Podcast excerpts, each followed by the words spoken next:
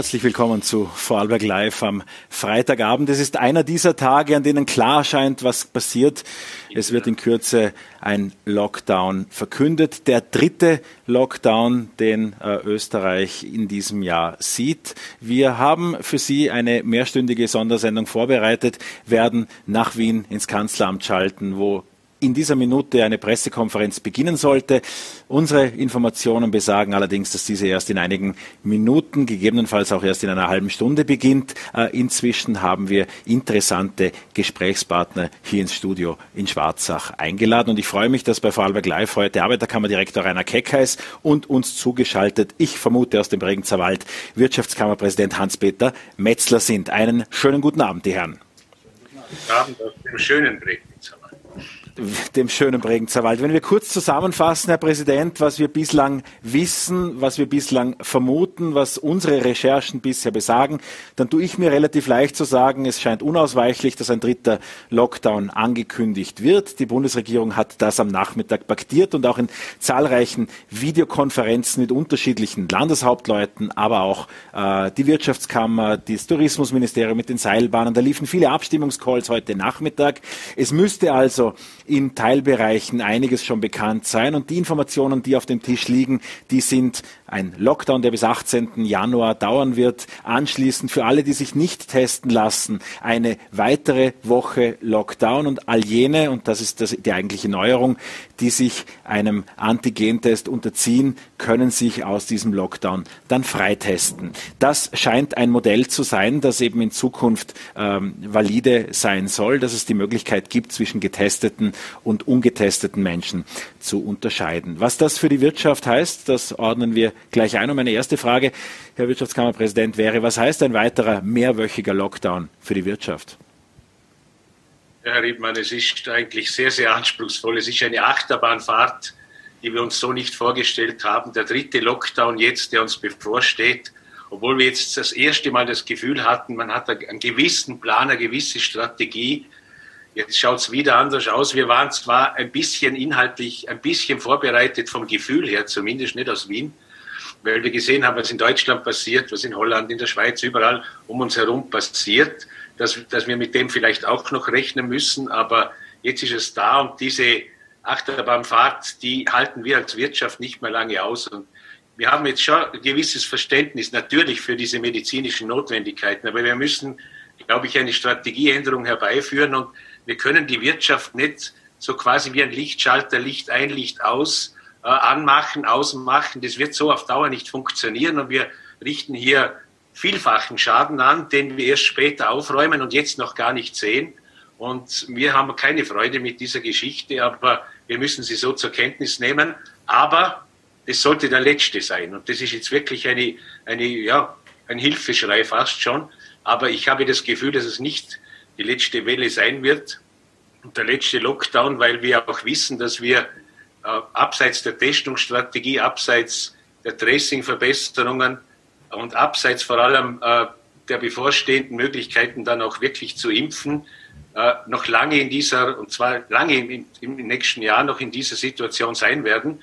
Und ich bin echt gespannt, wie wir das aushalten sollen. Und ich hoffe, dass da die Politik und die Entscheidungsträger äh, ein bisschen mehr Gefühl entwickeln für die Bedürfnisse der Unternehmer, der Kleinen, der Großen, äh, weil das ist nicht so einfach, wie das alles ausschaut für uns.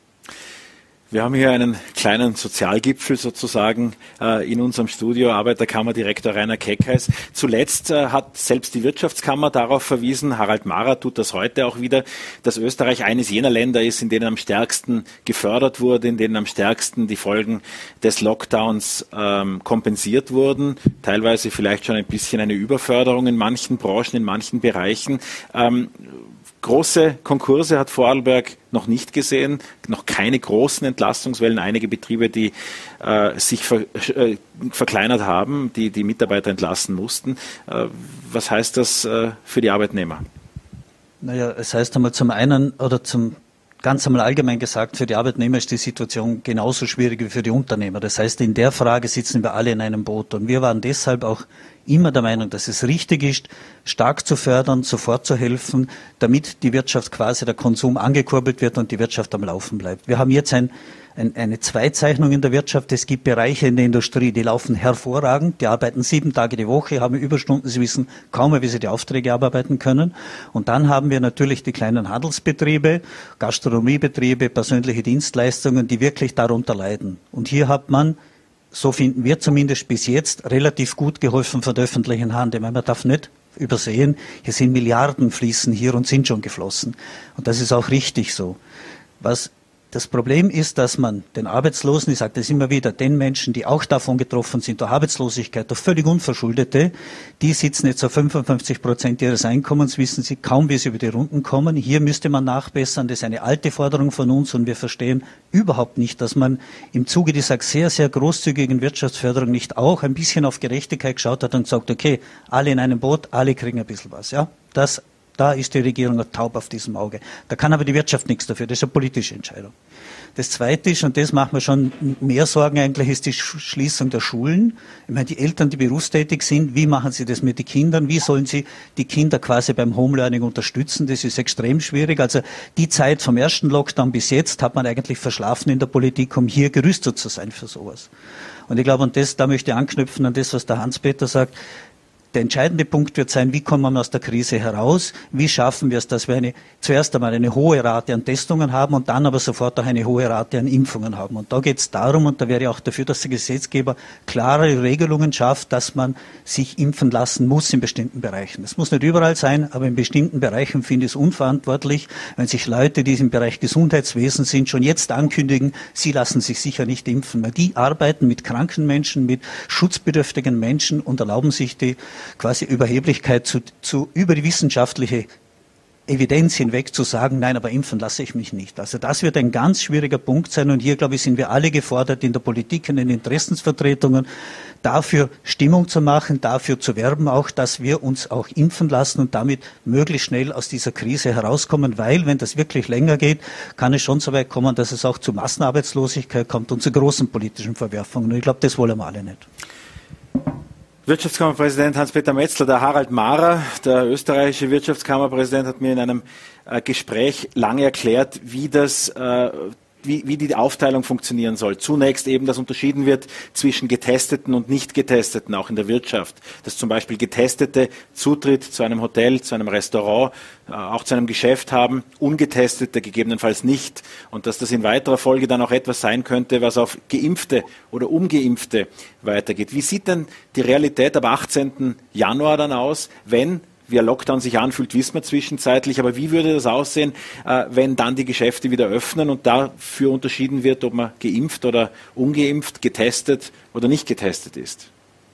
Ja, auf diese Abwicklung bin ich auch gespannt, wie man das wirklich dann in der Praxis umsetzen sollte. Ich möchte nur ganz kurz auf den, auf den Rainer Keckes eingehen, der hat vollkommen recht. Gott sei Dank haben wir eine breite, diversifizierte Wirtschaftsebene an unserem Standort. Wir haben die Industrie, die noch in vielen Teilen sehr, sehr gut funktioniert. Wir haben das Baugewerbe, Baunebengewerbe, Handwerk, wo noch wirklich äh, fleißig gearbeitet werden kann, wo die Aufträge auch da sind, wo, wo wirklich viel zu tun ist. Und wir haben die andere Ebene, wie er auch erwähnt hat, die anderen Ebenen Handel, Tourismus, äh, Dienstleister, Körper, körpernahe Dienstleister, aber auch andere, die, die jetzt eben in, in riesigen Problemen sind. Und die Frage ist jetzt wirklich, wie, wie das weitergehen soll. Aber es, es ist natürlich, ich habe heute mit dem Harald Mahler auch mehrmals schon Kontakt gehabt. Um die Testungen werden wir nicht herumkommen, das ist ganz klar. Aber wie das alles dann quasi gemacht wird, dieser, dieser Plan dahinter, den, den, den erwarten wir uns ja schon lange, dass wir mal eine Strategie haben, eine gewisse Planungssicherheit, wie das vonstatten gehen soll. Jetzt wissen wir auch nur, dass es in die Richtung gehen wird, ja nun auch, dass es bei, bei negativen Tests dann mehrere Möglichkeiten gibt, wieder ab 18. Jänner äh, ja, in die Gastronomie, in die Hotellerie, in den Handel, in verschiedene andere Ebenen zu kommen. Aber wir sind eigentlich auch in den anderen äh, Teilbereichen der Wirtschaft immer schon Vorreiter gewesen. Äh, in, in, in, im, Gesundheitsschutz, im Schutz vor Covid. Da ist sehr, sehr viel positive Arbeit gerade in der Wirtschaft passiert. Und wir können uns jetzt ein bisschen schwer vorstellen, Herr Riedmann, wie wir so quasi diese, diese ganze äh, Testerei und, und dann später, und das wird aber noch leider länger dauern, bis die, die Impfung dann in der Breite der Masse kommen wird, wie wir das dann handeln.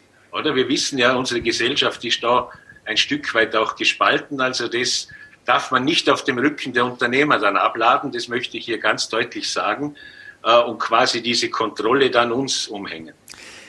Seit einigen Tagen wird auf Bundesebene knallhart gerungen um Regelungen, um diesen offenbar unabwendbaren Lockdown. Und eine Diskussion, die auch äh, gestern Abend noch äh, hoch im Gange war, war die Diskussion darüber, ob Skigebiete öffnen sollen. Jetzt wurde ja bislang angekündigt, dass Einheimischen das Skifahren über die Weihnachtsfeiertage ermöglicht wird, dass einige Skigebiete oder alle Skigebiete eigentlich einen Teil ihrer Anlagen öffnen. Und gestern sah es dann so aus, kein Skigebiet wird öffnen können.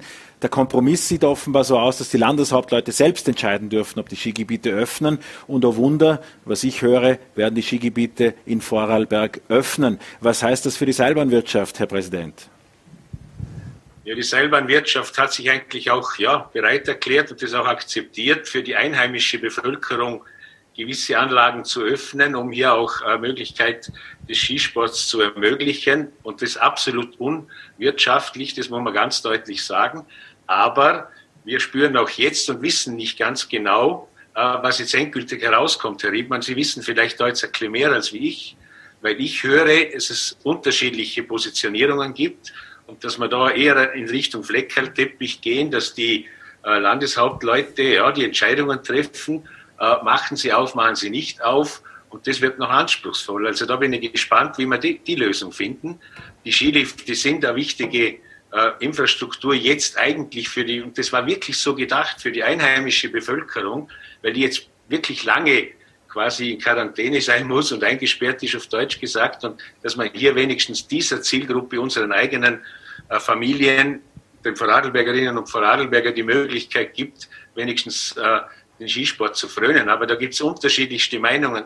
Was ich weiß, auch in der Seilbahnwirtschaft selber, bei den Seilbahngesellschaften, äh, ob sie aufmachen wollen oder nicht. Das ist für mich noch nicht ganz geklärt. Da bin ich auch gespannt, was der Landeshauptmann sagt. Er wird später bei uns in dieser Sendung zu Gast sein und wir werden diese Frage sicherlich nicht auslassen. Äh, Rainer Keckheis, ähm, was ist äh, von der Tourismuswirtschaft zu erwarten? bis Mitte Januar die Hoffnungen, dass man nach Weihnachten aufmachen kann, die haben sich zerschlagen. Wir haben gestern einen recht prominenten Gang zum Konkursgericht gesehen äh, mit dem Modehaus Strolz aus Lech am Arlberg, die mit äh, 12 Millionen ein Sanierungsverfahren begonnen haben. Ist sowas nur der Anfang? Droht uns da eine ganze Kette an Konkursen? Also jetzt so zu tun, als wenn das Modehaus Strolz quasi wegen Covid äh, in, die, in, die, in quasi in die Insolvenz gegangen ist, freiwillig, sich einem Sanierungsverfahren unterwirft, das glaube ich schon wäre ein bisschen zu sehr schwarz-weiß gemahnt. Das äh, Haus Strolz, die haben sehr, sehr viel Geld investiert in den letzten Jahren. Die haben, glaube ich, jetzt weiß ich nicht mehr genau, bei den Banken sind sie, glaube ich, mit über drei, zwischen Mitte 30 Millionen Euro verschuldet, haben zusätzlich noch hohe Schulden bei den Lieferanten mein Eindruck ist ja eher, dass man jetzt versucht, unter dem, vor dem Hintergrund dieses, dieser Covid-Krise quasi einen Neustart zu machen, sich von den Schulden zu entledigen und dann mit einer kleinen Quote mit 30 Prozent ist anscheinend im Gespräch aus der Sache herauszukommen und so die Schulden loszuwerden, um durchzustarten im nächsten Jahr. Das ist eine zum Teil geübte Praxis, das haben wir in großen Betrieben auch schon erlebt, damals mit der Textilkrise, das kommt immer wieder vor. Aber jetzt nur zu sagen, das ist jetzt wegen Covid gewesen, das wäre ein bisschen zu wenig, weil ein Umsatzeinbruch in einem Jahr, deswegen die ganze Firma pleite geht, das, also da muss man schon schlecht aufgestellt sein. Da müssen vorher Sachen passiert sein. Ich kenne in der Firma nicht genau aus, ich habe mir nur die Fakten angeschaut. Ich habe mich nur gewundert, wie man mit einem Sportgeschäft so hohe Schulden machen kann und dann doch glaubt, dass das gut läuft. Aber jetzt haben die natürlich ein Problem, das ist klar. Entschuldigung, du hast Entschuldige, jetzt fangen wir wieder das Theater an, wie bitte, wir schon mal kennen. Bitte hör mal zu, wenn ich, lass mich zuerst ausreden. Ja, Mir ja. ist jetzt schon klar, dass wenn die russischen Gäste und die ausländischen Gäste wegbrechen, dass das für die ein massives Problem ist. Das ist mir schon klar. Nur sage, alles kann man nicht dem Covid zuschieben. Es gibt auch unternehmerische Entscheidungen, dass man unternehmerisches Risiko geht und jetzt wird es halt schlagend. Okay passt. Aber es ist schade darum und es werden noch ein paar Firmen kommen. Selbstverständlich ist das nicht die letzte Firma, es werden noch ein paar Firmen kommen. Aber wir haben immer schon in der, in der, in der Wirtschaft haben wir immer schon Unternehmen gehabt, die halt Risiko gefahren sind, die schwierige Situationen gehabt haben, auf etwas gesetzt haben und dann gescheitert sind. Das ist ja nichts, ist ja kein Verbrechen. Das ist passiert, das kann passieren. Man muss eine Chance für Neuanfang wagen, ja. Aber jetzt alles immer auf Covid zu schieben, das ist mir zu billig, wirklich, das ist mir zu billig. Und wir haben jetzt ja erlebt, dass durch die Staatshilfen ja viele Pleiten gar nicht gekommen sind, weil die Firmen eben über den Staat, über die Hilfe, über Stundungen, über Liquiditätszuschüsse über die Runden gekommen sind. Aber irgendwann ist die Geschichte aus und dann wird es einen Anstieg der Insolvenzen geben. Aber das haben wir schon vor einem halben Jahr gewusst. Hans-Peter Metzler. Ja, es ist, glaube ich, das falsche Format hier über Einzelbetriebe und deren Befindlichkeiten und unternehmerische Tätigkeit da äh, sich jetzt auszutauschen. Wir wissen, Corona, dieser Virus und diese Entwicklung in diesem Jahr hat viele schon an den Rand gebracht und dort der Rainer Keck ist natürlich recht. Da werden noch einige andere Fälle auftreten. Die Aufräumarbeiten werden erst im nächsten, übernächsten Jahr kommen. Dann werden wir mal richtig sehen, was da der Impact ist. Und äh, Unternehmertum heißt immer Risiko einzugehen, immer zu investieren, damit auch Arbeitsplätze zu schaffen im Übrigen.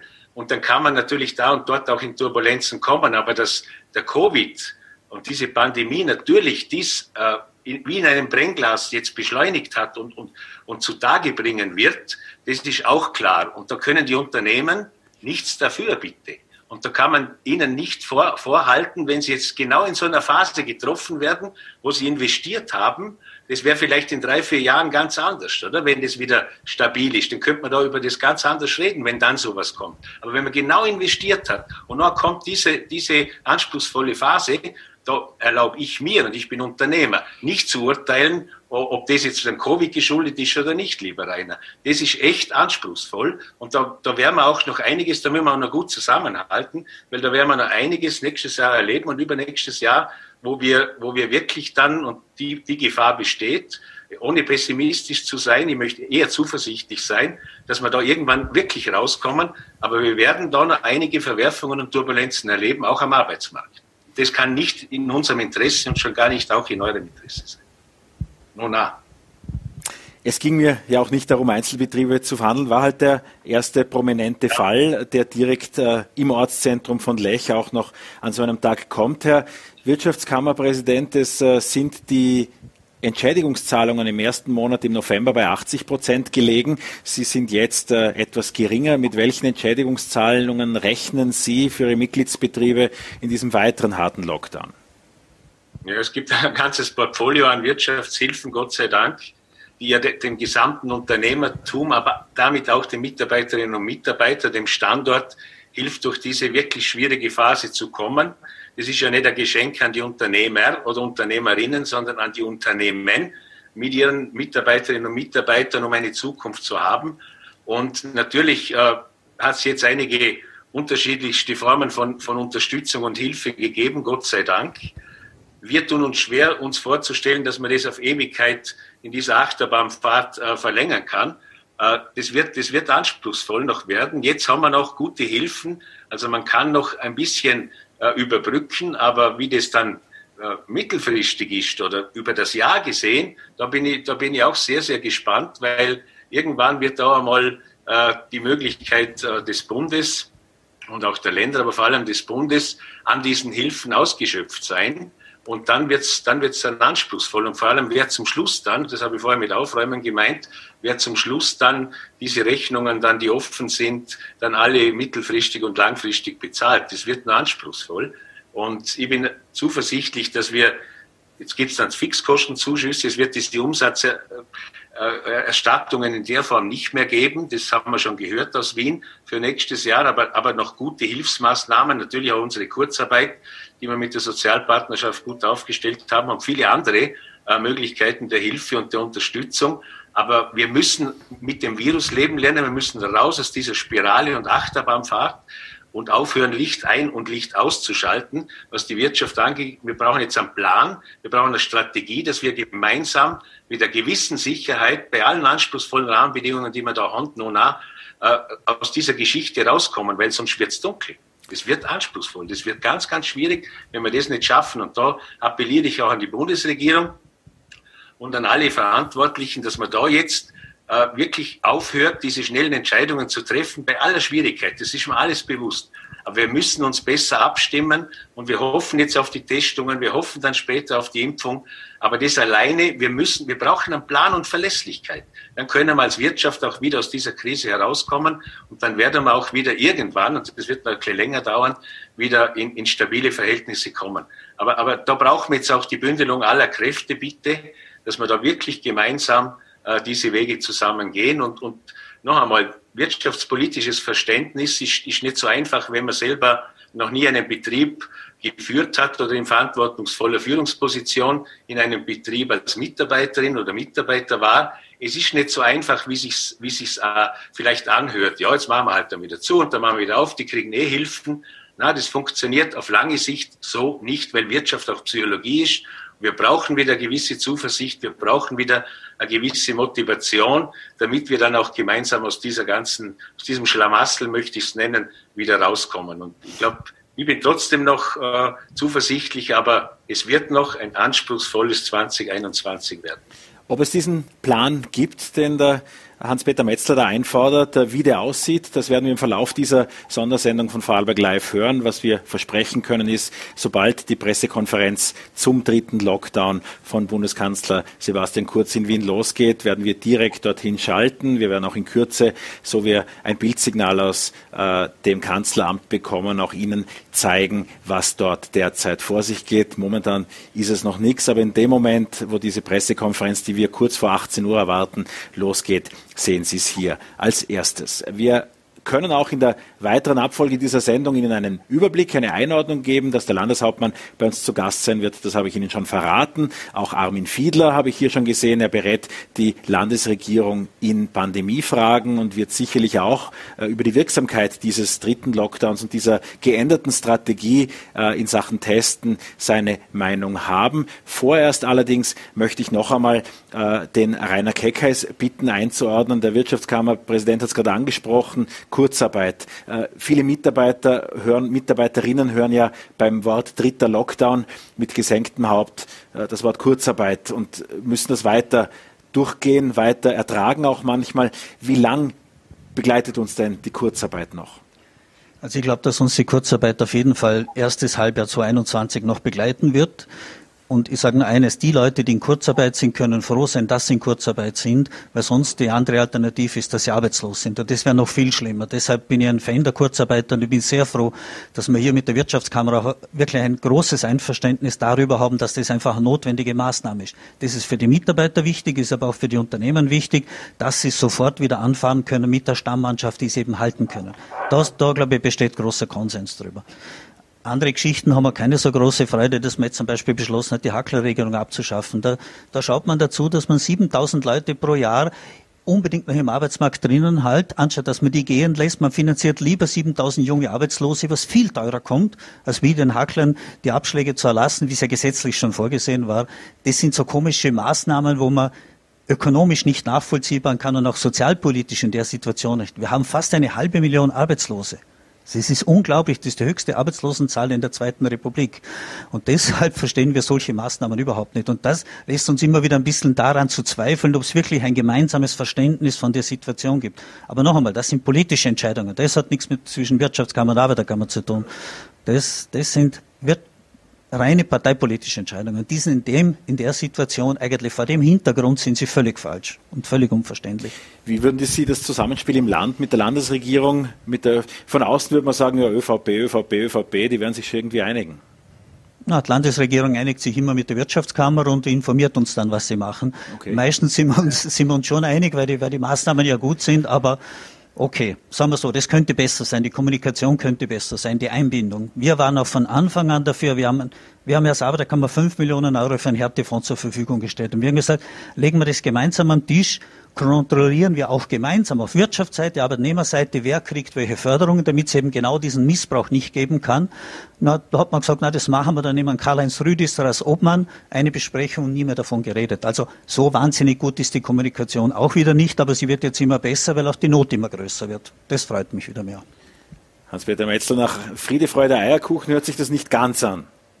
Ja, wäre auch, wär auch jetzt ein bisschen überraschend der Rainer kann der Versuchung nicht widerstehen, auch auf Sachen aufmerksam zu machen, die aus seiner Sicht auch richtig sind, nun auch. Aber ich glaube, dass wir gemeinsam schon gut unterwegs sind und lieber Rainer, zu deiner Beruhigung, auch wir sind nicht immer perfekt mit dem Land abgestimmt. Natürlich wir uns einzubringen und unsere Interessen zu vertreten. Aber ich glaube auch, das war jetzt eigentlich ein guter, ein guter Schlusssatz von dir, Rainer, dass du gesagt hast, je, je stärker die Krise wird, und die scheint sich jetzt noch einmal äh, zu verstärken und die Herausforderungen, umso mehr müssen wir kommunizieren. An dem müssen wir sicher noch besser arbeiten, da hast du recht. Von Bundesebene zu uns als auch äh, im Land selber. Na, das sind versöhnliche Schlussworte. Ich bedanke mich bei beiden Herren sehr, dass Sie zu Gast waren bei Vorarlberg Live und äh, danke an Rainer Keckheis, auch an Hans-Peter Metzler und Johnny Gruß im Bregenzer Wald. Vielen Dank. Servus, Hans-Peter. Danke, ich sehe gerade noch eine andere Welt aus Amerika da. Ja, dann kommt jetzt gleich ein, ein weiterer Wälder aus Amerika. Das äh, nimmt vorweg, was wir hier äh, vorhaben. Es äh, gab einen Mellauer, ein äh, berühmter Vorarlberger zwischenzeitlich. Damals war es ein Mellauer, der auszog, äh, um Furore zu schreiben und auch ein Stück Medizingeschichte, äh, denn er ist der Tamiflu-Erfinder. Eine Berühmtheit nicht nur hier, es ist ihm gelungen, jetzt auch mit seinem Unternehmen maßgebliche Forschungserfolge auch in der Behandlung ähm, von Covid zu erzielen. Und ich freue mich sehr, dass er uns jetzt zugeschaltet ist, direkt aus Kalifornien. Dort ist es jetzt morgen. Äh, die Technik macht es möglich. Und äh, mein Kollege Pascal Pletsch im Gespräch mit Norbert Bischofberger. Willkommen bei Vorarlberg Live, daheim in Vorarlberg. Guten Abend, guten Abend in Vorarlberg. Freut mich. Ja, schönen guten Abend auch von meiner Seite, Herr Bischofberger. Schön, dass es geklappt hat. Grüße nach Kalifornien. Äh, Norbert Bischofberger, mit mit Ihnen wollen wir uns natürlich unterhalten über die aktuelle Corona-Situation und auch die Möglichkeiten, was die Impfung, was die Behandlung dieser Erkrankung in den nächsten äh, Wochen und Monaten auch uns noch bringen kann, was da für Fortschritte auch gemacht wurden in den letzten Monaten. Aber lassen Sie mich kurz Sie mit ein paar Sätzen kurz vorstellen, nämlich der Norbert Bischofberger aus Mellau im Bregenzer Wald vom äh, Geheimlabor am Dachboden und gesprengten Briefkästen, mittlerweile einer der renommiertesten äh, ja, Wissenschaftler, was, was äh, äh, verschiedenste Medikamente und äh, Behandlungsmethoden angeht in Kalifornien. Wie gesagt, freut mich sehr, dass Sie Zeit gefunden haben. Herr Bischofsberger, natürlich einleitend die Frage, wir warten hier in Österreich auf die neuen Maßnahmen äh, und da geht es natürlich turbulent zu, aber wie sieht es denn aktuell in den USA aus? Wie erleben Sie momentan diese Corona-Pandemie bei Ihnen zu Hause? Ja, ich muss sagen, es gibt letztendlich einmal gute Nachrichten. Gerade vor einer Woche am Freitag hat die amerikanische Gesundheitsbehörde den ersten Impfstoff zugelassen. Und am Montag dieser Woche wurden hier die, die ersten Leute geimpft, auch hier in Kalifornien. Natürlich war das beschränkt auf Leute, die im Gesundheitswesen arbeiten, also Ärzte, Krankenpflegerinnen, Krankenpfleger. Der, der zweite Impfstoff ist sehr, äh, äh, kommt auch. Äh, gerade gestern am Donnerstag war eine Sitzung des, eines beratenden Ausschusses. Die amerikanische Be Ge äh, äh, Gesundheitsbehörde macht das immer so. Das sind ein öffentlicher, äh, ein öffentliches Meeting. Und die haben empfohlen, dass der zweite Impfstoff auch zugelassen soll, sollen werden, äh, äh, soll. Und äh, ich, ich denke mir, der, die Zulassung kommt, wenn es nicht heute ist, am Freitag, dann kommt es über das Wochenende spätestens am Montag wird der zweite Impfstoff zugelassen. Und dann haben wir zwei Impfstoffe. Und ich muss auch sagen und hinzufügen, dass beide Impfstoffe sehr, sehr wirksam sind. 95 Prozent äh, prophylaktische Wirksamkeit. Und die fünf Prozent der Leute, die trotzdem äh, Impfstoff äh, äh, äh, infiziert wurden, haben eine sehr leichte, sehr milde Krankheit. Die beiden Impfstoffe sind auch sehr sicher und, äh, und äh, gut verträglich. Die meisten Nebenwirkungen waren Muskelschmerzen und äh, Müdigkeit, also sehr unspezifische Nebenwirkungen. Mhm. Äh, ich, de ich denke dann äh, mit, mit, zwei Impfstoffen, übrigens der erste Impfstoff ist mit, von einer deutschen Firma BioNTech in Zusammenarbeit mit Pfizer. Der zweite Impfstoff, der zugelassen wird über das Wochenende, ist von einer amerikanischen Firma Moderna. Und ich denke mir, mit diesen zwei, zwei Impfstoffen können wir äh, hoffentlich bei Mitte nächstes Jahres, würde ich sagen, hoffentlich, hoffentlich, hoffentlich kann sich dann die Lage etwas normalisieren. Also sehr gute äh, Nachrichten, meiner Meinung nach. Mhm aus Ihrem Mund erfreuliche äh, oder positiv stimmende Nachrichten in einer Zeit, in der natürlich die positiven Meldungen nicht so sehr breit gestreut sind. Aber bevor wir jetzt noch kurz über die Wirksamkeit und über diese Impfstoffe, na, vielleicht auch über ein paar Vorurteile sprechen können, lassen Sie uns noch mal kurz darüber sprechen, äh, wie überraschend oder auch für die Wissenschaft jetzt diese ganze Pandemie kam. Äh, ich habe ein paar Interviews mit Ihnen auch gelesen aus dem Frühjahr. Ich glaube, auch Sie waren ein bisschen überrascht davon, dass diese Pandemie uns jetzt doch so lange beschäftigt. Da musste man ein bisschen die Meinungen revidieren. Äh, was ist denn das Besondere jetzt an dieser Corona-Pandemie und warum war die auch am Ende in einer gewissen Art und Weise auch eine Überraschung für die Wissenschaft und für die Regierungen? Ich, ich war natürlich, das war natürlich total falsch, was ich gesagt habe vor einem Jahr. Ich habe gedacht, dieser Coronavirus, der, der verschwindet sehr schnell. Und so war es auch mit, mit früheren äh, Corona-Infektionen. Sie können sich vielleicht erinnern an den SARS, der kam aus äh, China, MERS, der kam aus den äh, Mid-Eastern, wie sagt man, Mid Mittelosten. Äh, und die, die, die, die, diese Infektionen, die waren für ein paar Monate hier und dann verschwindet der Virus. Äh, dieser Virus ist einfach sehr infektiös und sehr äh, leicht äh, übertragbar auf den anderen, auf die anderen Leute. Und das ist der Grund, warum dieser Virus nicht verschwinden wird. Der, der bleibt so lange in der Bevölkerung, an, äh, äh, bis wir eine, eine Immunität haben. Herd Immunity heißt das auf Englisch. Ich weiß nicht, wie der deutsche Ausdruck Die Herdenimmunität, genau, ja. Herdenimmunität, ja. Genau. Ja, jetzt sind Sie natürlich vor allem bekannt geworden, eben genau um, wegen der Forschung äh, um den, um den Bereich Grippeviren. Also da gibt es natürlich dieses weltberühmte Medikament Tamiflu, das unter ihrer Ägide mitentwickelt worden ist. Und ein zweites Medikament, das eben auch zu Beginn zumindest der Corona-Behandlungen oft genannt wurde, dieses Remdesivir, äh, ein Medikament, das eigentlich gegen die Ebola-Erkrankung entwickelt worden ist. Ähm, jetzt ging aber im zweiten Halbjahr zumindest die Entwicklung oder der Schwerpunkt hauptsächlich in, im Bereich der Impfung. Also über Medikamente, über neue Medikamente und neue Behandlungsmethoden hat man eher wenig gehört. Äh, jetzt können Sie uns vielleicht kurz erklären, auch für unsere Zuseher äh, mit einfachen Worten, warum es äh, schwieriger ist, offenbar ein Medikament und eine medikamentöse Behandlung für dieses Coronavirus zu entwickeln, als wie die nun eben relativ rasch oder sehr, sehr rasch eigentlich ent entwickelte Impfung. Ja, es gibt einige Gründe und der, der erste Grund ist, äh, wenn, wenn Sie müssen sich bewusst sein, dass die, die Krankheits, äh, der Vorgang ändert sich.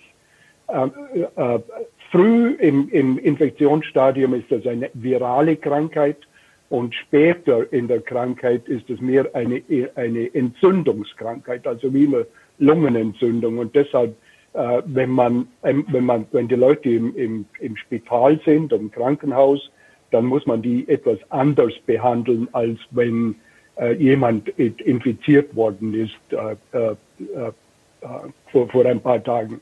Und der zweite Grund ist äh, äh, äh, äh Impfstoffe. Das, sind, äh, das Konzept ist relativ äh, einfach. Wir wissen, wie der Virus ausschaut. Also die, die, er ist ein, ein, eine, hat eine Hülle. Die genetische Information ist in der Hülle äh, drinnen. Und außerhalb der Hülle wissen wir, welche Proteine da sind. Und das Protein das, äh, weil, wo die meisten Impfstoffe dagegen wirken, ist das sogenannte S-Protein oder Spike-Protein heißt das auf, auf Englisch. Und was man, und das ist die, essentiell der Impfstoff. Man kann das, das S-Protein verabreichen äh, und dann ho hofft man, dass der Körper Antikörper produziert zu diesem S-Protein. Äh, und die beiden Impfstoffe, die ich genannt habe, ist, sind sogenannte RNA-Impfstoffe, wo die genetische Information, die, die, die genetische Information beinhalten äh, und, und äh, wenn, wenn man diese also verabreicht, dann macht der Körper das Spike-Protein und die, die Immunität ist dann, äh, äh, weil man Antikörper macht zu diesem ja. S-Protein. Das ist ein bisschen Vielleicht ist es ein bisschen schwierig. Ich ja. hoffe, es war nicht so kompliziert. Na, ich glaube, da kommen wir schon zusammen. Äh, jetzt gibt es ja dieses Bild von diesem Virus und ich glaube, diese Spikes, äh, also sieht das Virus überhaupt so aus, wie das, diese Bilder, die wir immer sehen? Oder wie, wie muss man sich das vorstellen? Sind das tatsächlich Nein, diese so, Kugeln mit, diesen, das, diesen Stacheln? Ja, so sieht das aus. Und, und drum bei, äh, äh, heißt das auch Corona. Mhm. Corona heißt die, die Krone, das, das lateinische Wort, weil er so, so ausschaut wie eine Krone. Und das ist das S-Protein, Spike-Protein. Ja. Mhm. Sie haben es jetzt schon gesagt, äh, dies, dieser, dieser Impfstoff ist es ein RNA-Impfstoff. Jetzt gibt es darüber natürlich auch ganz, ganz viele Diskussionen und auch ganz, ganz viele Vorurteile. Da redet man von genveränderndem Impfstoff und das ist alles nicht ausprobiert. Äh, und es ist ganz spannend, dass wir da mit Ihnen drüber sprechen können, denn dieser RNA-Impfstoff oder diese RNA-Methode, die findet ja noch in einem ganz anderen Bereich eigentlich ihren Ursprung und das ist ein Bereich, in dem Sie in den letzten Jahren auch verstärkt ge geforscht haben oder forschen. Das ist die Krebs, äh, Krebsbehandlung. Da gibt es ja sehr, sehr große Parallelen, oder? Ja, natürlich, weil die Krebs ist auch eine, äh, hat, hat mit Immunität zu tun. Und die größte, der größte Durchbruch, den wir gehabt haben in den letzten fünf Jahren in der Krebsbehandlung sind äh, Immunstimula wie sagt das, Immunstimulatory, ja. also äh, äh, Wirkstoffe, die das Immunsystem stimulieren. Und da, Körper, da haben wir dass ganz der Körper sich selber heilt in dem Fall, oder? Also yes, genau. Aha. Mhm. Äh, und jetzt zu diesem Thema, äh, das ist ein Genimpfstoff, der verändert was im Körper. Was kann man denn diesen Kritikern auch sagen oder wie kann man da die Angst nehmen? Ja, ich muss sagen, viele Leute haben eine Meinung darüber und ich, ich glaube, ich denke mir immer, dass dies, das sind die gleichen, die wissenschaftsfeindlich sind. Äh, wenn sie RNA verabreichen, dann gibt es keine biologische Möglichkeit, dass die RNA sich zu DNA, DNA äh, ähm, für, für, äh, wie sagt man, für, verändert. Für, verändert und sich dann in das menschliche Gen äh, integriert.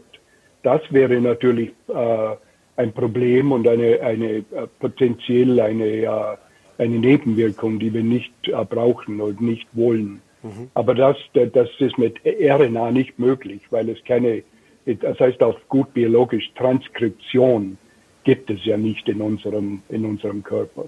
Mhm. Reverse-Transkription heißt das.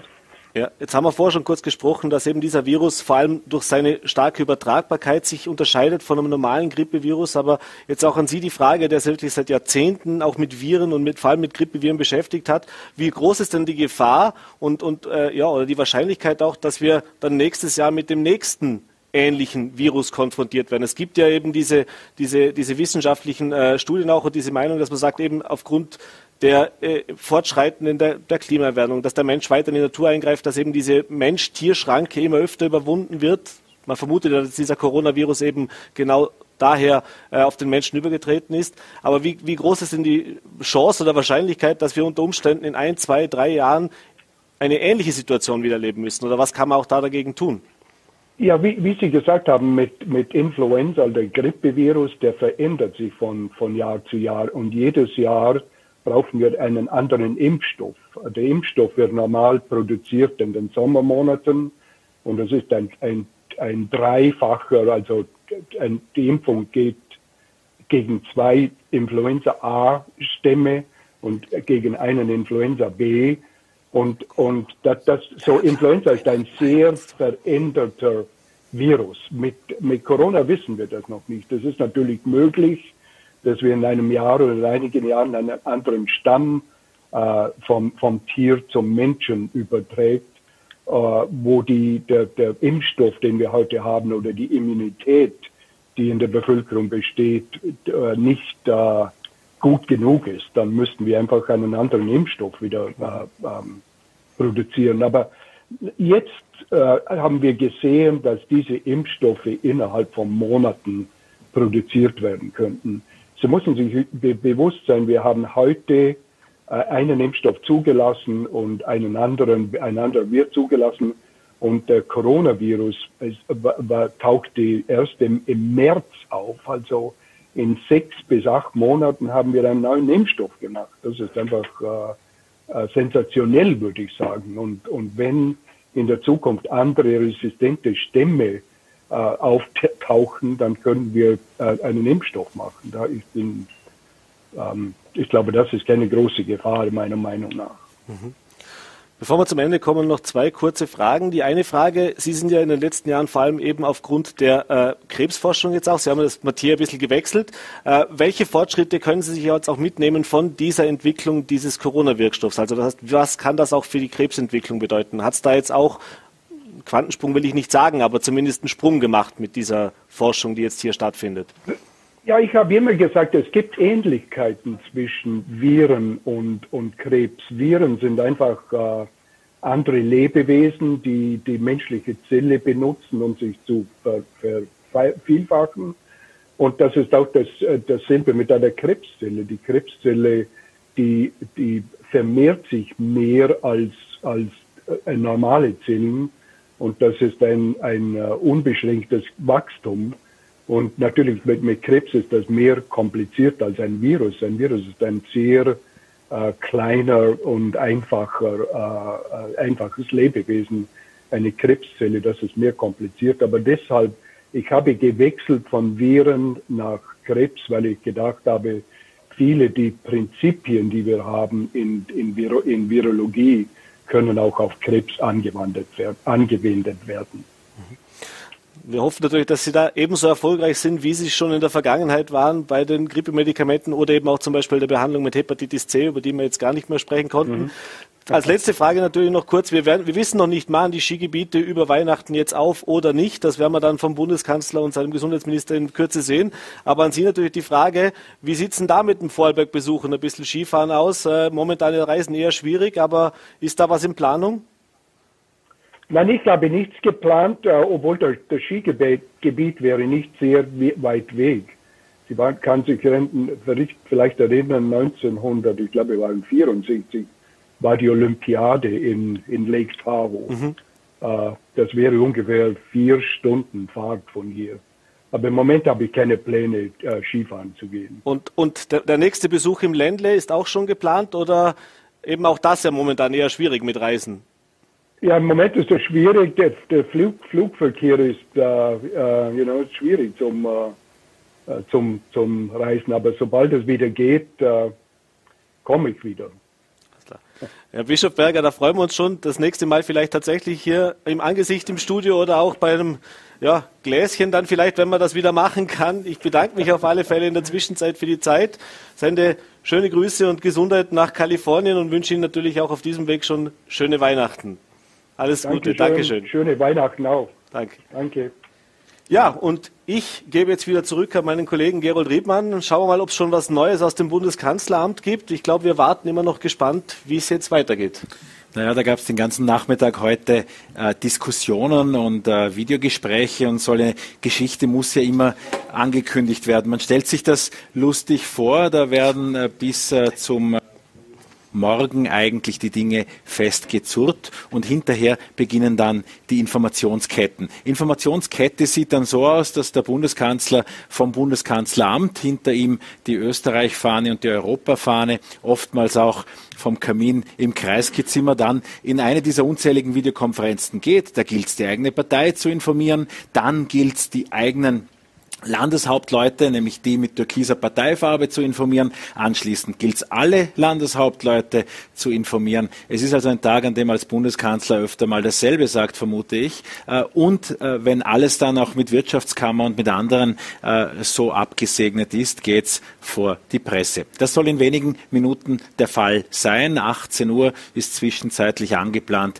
Wir werden das hier bei Vorarlberg Live sicherlich dann direkt auch zeigen sobald eben auch ein Videosignal aus dem Bundeskanzleramt Sinn macht. Wir sehen das hier unten. Ich habe nicht zu viel versprochen. Fahnen sind da und auch äh, das virologische Quartett kündet sich an. Es hat ursprünglich geheißen, dass nur eben äh, zwei Redner, nämlich der Bundeskanzler und der Gesundheitsminister da sein werden. Das sieht jetzt doch danach aus, dass wir wieder eine Vollauflage des sogenannten virologischen Quartetts bekommen. Gäbe es hier in Vorarlberg auch ein virologisches Quartett. Unser nächster Studiogast würde definitiv dazugehören. Dr. Armin Fiedler ist Universitätsprofessor, er berät auch die Vorarlberger Landesregierung. Von ihm stammt äh, ein Gros der Gesundheitsstrategien der Bekämpfung dieser Pandemie im Land. Ähm, und ich freue mich sehr, dass Sie wieder da sind, Dr. Fiedler.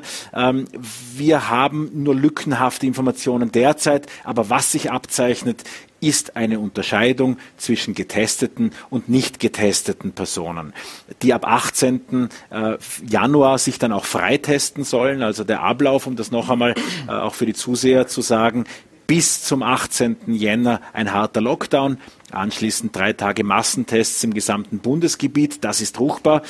Und danach können sich die, die negativ sind, freitesten aus diesem Lockdown. Die anderen müssen ein bisschen länger zu Hause sitzen. Wie setzt man sowas in der Praxis um? Ich glaube, das ist ein, das erste Mal, dass wir sowas ausprobieren. Ich möchte vielleicht noch dazu sagen, dass die Teststrategie der, der Massentestung eigentlich eine andere ist als wir Routinetestungen von symptomatischen Personen. Weil manchmal vermischen wir das. Äh, die Massentestung hat ja eigentlich den Zweck, möglichst rasch in kurzer Zeit äh, Menschen, die infektiös sind, aber es nicht wissen, aus der Gesellschaft zu isolieren und damit sozusagen äh, die Epidemie lokal in die Knie zu zwingen. Wir wissen also, wenn der Teil der Menschen, die infektiös sind, aus der Gesellschaft minimiert wird, vermindert wird. Und das kann eine Teststrategie natürlich auch erfolgreich äh, herstellen. Dann haben wir die Möglichkeit, dass es zu einer Verlangsamung der, des Infektionsgeschehens kommt und damit natürlich äh, weniger Fälle auftreten. Wir können die Fälle besser nachverfolgen. Äh, das ist eigentlich die Strategie der Massentestung, also der asymptomatischen Personen. Jetzt geht es allerdings darum, dass asymptomatische Personen alle paar Wochen, alle paar ich weiß es nicht, jede Woche getestet werden sollen, um dann eben irgendwo einen Stempel zu kriegen, äh, du bist äh, negativ und kannst dich somit am halbwegs normalen Leben beteiligen. Wenn wir uns das ein bisschen vorstellen und vorspulen auf nach diesem Lockdown, es sollen alle Hotels, der Tourismus, äh, die Geschäfte öffnen und die die, den Stempel, soll auch eine digitale Version geben. Also ich vermute, dass ich auch in irgendeiner App dann sagen werde können, dass ich einen Antigentest gemacht habe. Kriege ich dann QR-Codes? Kenne ich das ein? Das klingt alles sehr chinesisch. Ja, mein, meiner Ansicht nach ist das eher eine Belohnung, eine Belohnung mitgemacht zu haben oder eine Bestrafung. Man kann es auch so sehen, dass ich nicht mitgemacht habe. Rein epidemiologisch gesehen bringt es wahrscheinlich nicht sehr viel, weil ich kann mich ja sofort nach der Testung wieder infizieren. Ja, also jetzt, das muss man, glaube ich, äh, auseinanderhalten. Ja, also die zwei Strategien. Natürlich wollen wir, dass möglichst viele Menschen mitmachen. Also ein Teil der Strategie, dieser bevölkerungsbasierten Strategie, äh, Menschen, die nicht wissen, dass sie positiv sind, aus der Bevölkerung abzuziehen. Da braucht man natürlich, dass möglichst viele Menschen mitmachen. Wir haben gesehen, wir haben jetzt ein Drittel erreicht das letzte Mal. Ja, das ist eine ganz schöne Zahl. Besser wäre es natürlich 50 Prozent. Äh, noch besser wäre es, wenn es noch mehr, äh, mehr wären, weil wir dann wirklich infektiöses Potenzial aus der Bevölkerung abziehen. Also ich sehe das eher als eine Belohnung und, und oder Bestrafung und nicht so sehr etwas, was epidemiologisch gesehen Sinn macht. Jetzt äh, wird es dann aber auch die Möglichkeit geben, äh, sich regelmäßiger testen zu lassen, vielleicht auch während des Lockdowns. Ich weiß nicht, ob die Vorarlberger Landesregierung ihre Ankündigungen da überdenkt, dass man ja auch ab 26. sich dann ständig gratis äh, testen lassen kann. Es soll eine Teststraße geben. Macht das während eines Lockdowns auch Sinn? Na, im Prinzip jeder, der sich testen lässt äh, und damit ein Risiko vermindert, ist einmal schon etwas Positives. Aber wiederum, also es gibt da zwei verschiedene Strategien. Es ist, ein, es ist ein Unterschied, ob ich mich persönlich testen lasse, weil ich meine Großeltern besuche. Das ist eine, ein, ein, eine sehr persönliche, eine persönliche Entscheidung, die absolut Sinn macht oder ob ich ein, äh, sagen wir mal, bevölkerungsepidemiologisches Geschehen lancieren will, dass ich auf einen Touch sozusagen über ein Wochenende möglichst viele Menschen, die positiv sind und es nicht wissen und natürlich die stecken, jeder äh, steckt möglicherweise viele Menschen an, ja, dass ich die aus dem epidemiologischen Geschehen abziehe. Also das muss man auseinanderhalten. Und die, äh, wie Sie angesprochen haben, also die, die, ja, die Strafen oder die Belohnung, das muss man auch separat sehen. Das ist für mich ganz einfach eben die Belohnung dafür, dass wir mitmachen, ja, weil es waren sehr viele unzufrieden, dass wir nur unter Anführungszeichen 30 Prozent äh, erreicht haben in Wien. Wie Sie wissen, waren es viel, viel weniger, in anderen Bundesländern viel, viel weniger. Und dann wird natürlich, wenn es ganz, ganz wenige Menschen nur sind, ein geringer Prozentsatz in der Bevölkerung, dann wird diese Massentestungen irgendwie absurd. Es sind also über 100.000 Vorarlbergerinnen und Vorarlberger und viele unserer Zuschauer in exakt diesem Moment, die wissen, wie weit man mit so einem Wattestäbchen in Richtung Gehirn sich vorarbeiten kann. Ähm, jetzt soll es ja auch Tests zu Hause geben. Die Erfinder dieser Massentestung, die propagieren das schon seit langem. Ein Harvard-Professor gehört dazu und da wurde ja in den letzten Tagen sehr freudig in dieser Community entgegengenommen, dass es in den USA den ersten Test für zu Hause gibt. Ganz allein kann man es nicht machen. Man wird per App per Video von einem Arzt beobachtet. Wie genau funktioniert das? Nein, nein, das ist, nein, man wird nicht beobachtet. Das ist eine App, die man runterladen muss. Es ist auch äh, im Prinzip ein Antigen-Test, ein bisschen auf einer anderen Labormethode sozusagen in diesem, in diesem Test-Tray. Äh, man braucht eine App dazu, das funktioniert, die werden über Bluetooth äh, verbunden. Äh, hat natürlich auch den großen Vorteil, dass man dann mit der Information, die kann ich dann weiterleiten auf eine Datenbasis. Ja, wenn ich mir jetzt äh, Tests kaufe und das selber appliziere, dann bleibt das zwischen mir und wem auch immer ich teste, mich selbst vielleicht. Ja, wenn das über eine App funktioniert, dann kann ich das weiterleiten auf eine Datenbasis zum Beispiel, hat einen großen Vorteil. Problem im Moment noch, das ist eine australische Firma, die diesen Test erfunden hat. Äh, erstens Produktionsprobleme, die schaffen nur 100.000 pro Tag im Moment, also eine verschwindend, global gesehen eine verschwindend äh, kleine Menge. Und der Preis, äh, das kostet 30 Dollar im Moment pro Test. Und dann natürlich für eine Massentestung oder für, dass man die gesamte Bevölkerung, dass man jeden Bürger so etwas nach Hause schickt, äh, um wöchentlich das zu tun, das ist vielleicht noch im, äh, etwas teuer. Während ein Antigentest jetzt auch wenn man ihn in der Apotheke kauft, zwischen 8 und 15 Euro, je nachdem irgendwie kostet. Ja, der Einkaufspreis liegt bei 8 Euro, sowas. Also ist relativ günstig. Ja. Das heißt, es ist unwahrscheinlich, dass wir zum Ende dieses dritten Lockdowns, der in wenigen Momenten von Bundeskanzler Sebastian Kurz wahrscheinlich angekündigt wird, schon selbst uns zu Hause testen werden. Es wird weiterhin über Teststraßen funktionieren. Ja, also das ist sicherlich äh, nicht etwas, was in den nächsten Wochen zur Verfügung stehen wird.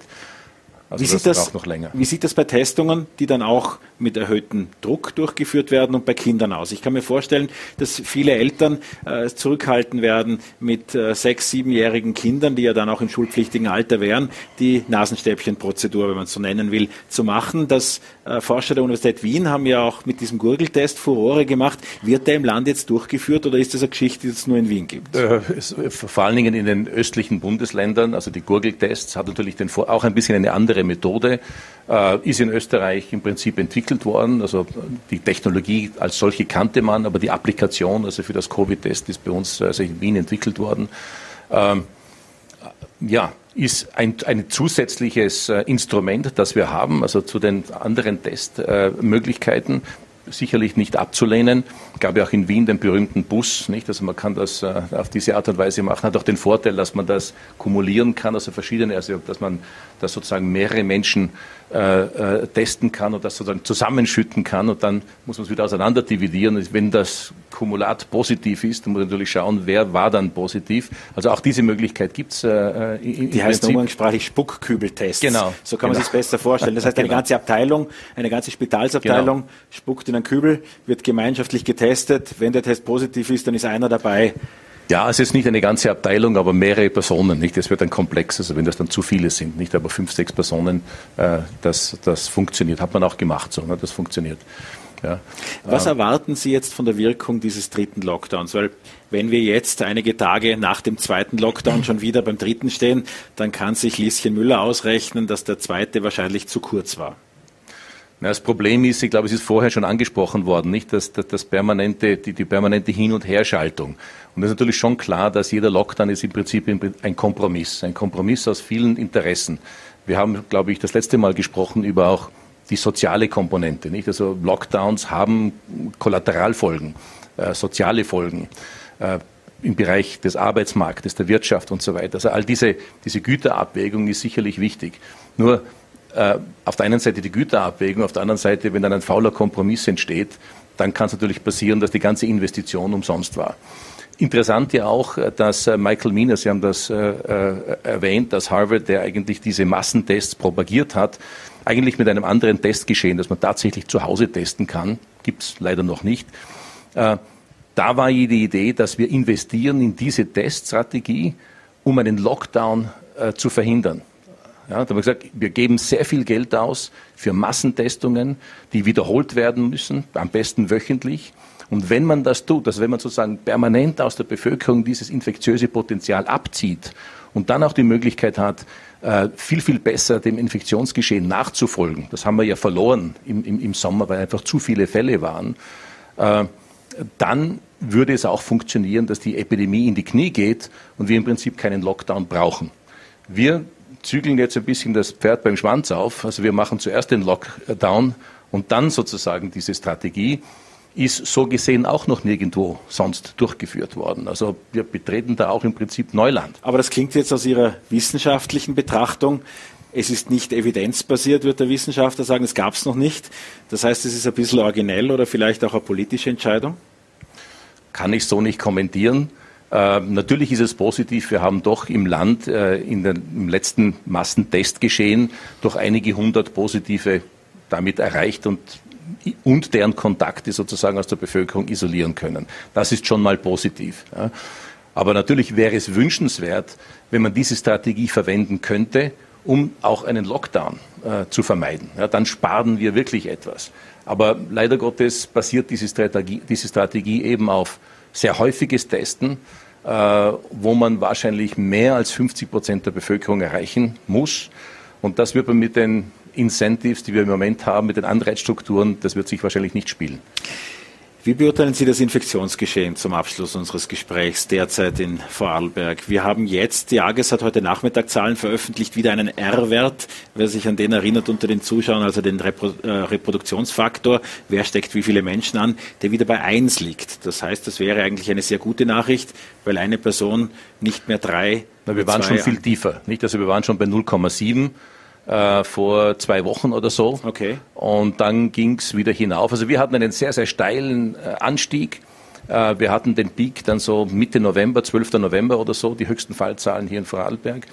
Äh, dann ging es relativ steil bergab. Und seit Beginn Dezember dümpeln wir so auf einer. Aber seitwärts und wieder leicht aufwärts auch. Ja, das heißt das aber sind auch, so Schwankungen, nicht? Aber das heißt auch äh, viel weiter runter und an die von der Regierung. Gestern tagte auch die Ampelkommission. Ich vermute, Sie waren da dabei. Äh, die gesamte Regierung erhofft sich ja, dass es nur 1000 Infektionen in Österreich sind an einem Tag. Äh, davon sind wir auch weit entfernt. Ja, wir haben jetzt das mehr als das Doppelte. Wir haben allerdings wieder eine Sieben-Tages-Inzidenz, also unter 200. Ich meine, vor vielen Monaten war das noch eine furchterregende Zahl. Da ging es noch, erreichen wir wieder 50, unter 50 ja. zu sein. Nicht? Also, aber jetzt ist schon, freuen wir uns schon, wenn wir unter 200 kommen. Da liegen wir also Österreich weit darunter und Vorarlberg eigentlich im, im Österreich-Schnitt. Äh, das ist schon mal positiv. Aber es geht nicht, das Problem ist, es wird sehr zäh. Es geht nicht steil nach unten weiter, sondern wir, wir dümpeln so horizontal dahin. Und das ist natürlich die Gefahr, dass man von diesem hohen Niveau, da geht es dann sehr schnell wieder aufwärts. Sie sehen weiterhin unten eingeblendet das Bild aus dem Bundeskanzleramt in Wien. Hektiges Treiben bei den Journalisten, die da auch sitzen und warten. Allerdings äh, losgegangen ist es noch nicht. Sie sehen es hier also direkt, wenn es losgeht. Wir schalten dann auch direkt nach Wien. Inzwischen auch noch, Herr Dr. Fiedler, die Frage, ähm, welche Wirkung erwarten Sie von diesem dritten Lockdown? Der zweite Lockdown blieb allgemein unter den Erwartungen, wie weit sich die Infektionszahlen dämpfen lassen. Was wäre ein Erfolg? Wo, wohin kommen wir von dieser 200er Zahl mit einem weiteren? Es sind ja einige Wochen, die jetzt angekündigt sind. Das sind nicht nur zwei, drei Wochen, sondern fast vier Wochen, die da äh, schon jetzt angekündigt sind. Wie weit könnte man da runterkommen? Also es wäre schön, wenn wir unter die 50 kämen, aber das ist schon sehr, sehr optimistisch. Also ich kann mir vorstellen, dass wir gut unter 100 kommen und auch da bleiben, äh, dass wir auch dann die Möglichkeit haben, bei diesem verminderten Infektionsgeschehen dann tatsächlich wieder dieses Follow-up zu machen. Also Test, Trace, Isolate, dass wir wirklich die Fälle finden, Cluster nachverfolgen können. Das ist ja uns entglitten, ganz einfach, weil es das Infektionsgeschehen zu heftig war. Und das wäre eigentlich das Positive, dass wir das wieder in die Hand kriegen. Ähm, und dann haben wir eine gute Möglichkeit, die, die Epidemie lokal auch zu kontrollieren. Äh, österreichweit werden das äh, ja unter 1000 äh, Neuinfektionen, äh, hoffentlich weit darunter, das wäre schön. Und eine Sieben-Tages-Inzidenz, äh, ich würde mal sagen, zwischen 50 und 100. Ähm, der Wirtschaftskammerpräsident hat vorher gesagt, er ist es leid, dass die Wirtschaft an- und ausgeknipst wird. Und das ist ja genau Ihre Strategie, nämlich Hammer und Tanz. Äh, einmal mit einem Lockdown-Hammer etwas zu dämpfen und dann wieder ein bisschen was zuzulassen, bis es eben wieder notwendig wird, das einzudämmen. Wie viele dieser Hämmer werden wir diesen Winter brauchen? Was ja. zeigen Ihre Simulationen? Na, wir haben natürlich geglaubt im Frühjahr, ein Hammer reicht. Ja, es ist ein Hammer sozusagen und dann der Tanz besteht im Prinzip das lokale Infektionsgeschehen möglichst gut in den Griff zu bekommen. Das ist uns entglitten. Ja. Das, ging, äh, das ging bis in den Sommer hinein, ging das ja sehr, sehr gut. Und dann im Sommer ist es uns entglitten. Aber nicht nur uns, sondern auch dem restlichen Europa und an vielen anderen Plätzen äh, rund um die Welt. Äh, das heißt also, niemand wusste das, dass wir mehrere Hämmer brauchen. Und ja, äh, die Frage ist, in welcher Abfolge das notwendig ist. Äh, wie weit müssen wir hinunter? Im Sommer, also im Frühjahr ging das ganz gut. Äh, wie weit es diesmal zu schaffen sein wird, das wird sich weisen. Sehen Sie einen anderen Ausweg aus dieser Epidemie als die Impfung? Im Moment nicht. Also es gibt im Prinzip ganz primitive Instrumente. Das sind natürlich diese ganzen Maßnahmen, die wir schon kennen also von Social Distancing, also im Prinzip Lockdown, einfach Sozialkontakte zu vermeiden, Menschen zu isolieren äh, und alles, was die Nicht-Isolation sozusagen fördert, zu schließen. Das ist die Gastronomie, das ist das Reisen, äh, das sind äh, Zusammenkünfte, das sind das Kulturleben und so weiter. das ist die, die, die das tragische Follow-up. Ähm, dann gibt es natürlich die Impfung, aber das, wir haben das letzte Mal darüber gesprochen, wenn man ganz, ganz optimistisch ist, äh, und Norbert Bischofberger hat dem ja auch zugestimmt. Also wahrscheinlich bis zum Sommer, wenn man sehr optimistisch ist, dass wir da äh, äh, dann eine positive Situation erleben wieder. Wann wird es mit den Impfungen losgehen? Hat sich da was geändert an der Einschätzung seit unserem letzten Gespräch? Äh, es gibt ein Datum, also es soll äh, EU-weit am 27.12. begonnen werden. Also mit einem PR-Stand, äh, Land pro Land natürlich. Und das, ich meine das jetzt gar nicht negativ. Ich glaube, das war wirklich äh, vielleicht auch eine Sternstunde der EU, dass man tatsächlich zusammengefunden hat, gemeinsam den Impfstoff bestellt und gekauft hat. Also man hat da nicht jedes Land für sich selber kämpfen lassen, sondern man hat wirklich also Economies of Scale sozusagen produziert, weil die EU natürlich ein 500 Millionen Markt natürlich ganz anders international auftreten und verhandeln kann, also als wie jedes einzelne Land äh, da mit den Pharma-Riesen zu verhandeln. Also das war sicherlich sehr positiv. Bis jetzt hat das sehr, sehr gut funktioniert. Äh, und dabei sei Ihnen diese Sternstunde gegönnt. Äh, das ist ein PR-Gag in den meisten Ländern am 27. Er soll gemeinsam losgehen. Also einige Länder wollten ja da schon vorpreschen und früher beginnen. Ich glaube, man hat da die Zügel angezogen, dass tatsächlich alle gemeinsam am 27. starten und Länder ist gemeint Staaten, Staaten, innerhalb Europas. Das heißt, die Länder, die in Österreich impfen, werden Wien und Burgenland genau. sein. Äh, Wien und Niederösterreich genau. sein, wie man Wien hört. Niederösterreich, ja. Das heißt, der Impfstoff wird über den Arlberg gegebenenfalls noch ein bisschen brauchen. Wenn was übrig bleibt, kriegen wir ein bisschen. Naja. Ist uns versprochen worden.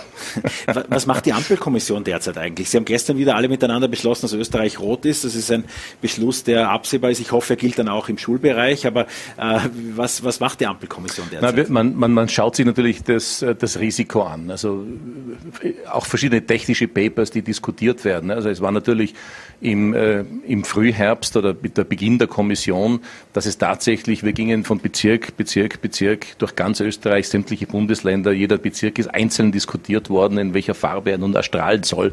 Äh, das brauchen wir nicht mehr. Also so gesehen ist das einfach. Äh, jetzt geht es darum, ganz einfach äh, das, das allgemeine Risiko zu analysieren, auch ein bisschen über den Tellerrand hinauszuschauen, was macht man international, was kann man da lernen, was haben wir in der Vergangenheit falsch gemacht. Ähm, also es gibt da sehr viel zu diskutieren. Also die Meetings sind immer noch vier, fünf Stunden lang. Also das ist ja relativ intensiv. Und ich bedanke mich sehr, sehr herzlich für unser Gespräch und es ist der richtige Zeitpunkt, nach Wien zu schalten zur Pressekonferenz der Bundesregierung. Sebastian Kurz, bitteschön. Vielen Dank, sehr geehrte Damen und Herren, Herr Vizekanzler, geschätzte Kollegen in der Bundesregierung. Wir hatten sehr ausführliche Beratungen in der Bundesregierung gemeinsam mit Expertinnen und Experten und zuletzt auch mit den Landeshauptleuten. In diesen ausführlichen Beratungen konnten wir uns einstimmig auf einen Plan für die nächsten Wochen und Monate nach dem Weihnachtsfest einigen. Ich darf vielleicht mit der Ausgangslage beginnen und einen Überblick darüber geben, wie wir im Moment in Österreich dastehen. Die Anstrengungen der letzten Wochen haben nicht nur in Österreich, sondern auch in anderen europäischen Ländern Wirkung gezeigt. Wir haben in Österreich mittlerweile niedrigere Ansteckungszahlen als in fast allen unserer Nachbarländer. Und dadurch war es auch möglich, dass das Weihnachtsgeschäft in der Wirtschaft stattfinden kann, so wie geplant. Das ist ja nicht nur für die Wirtschaft wichtig, sondern das bringt uns auch die Steuereinnahmen, die wir dringend brauchen, um Gesundheitssystem, Sozialstaat, Pensionen und vieles andere zu finanzieren.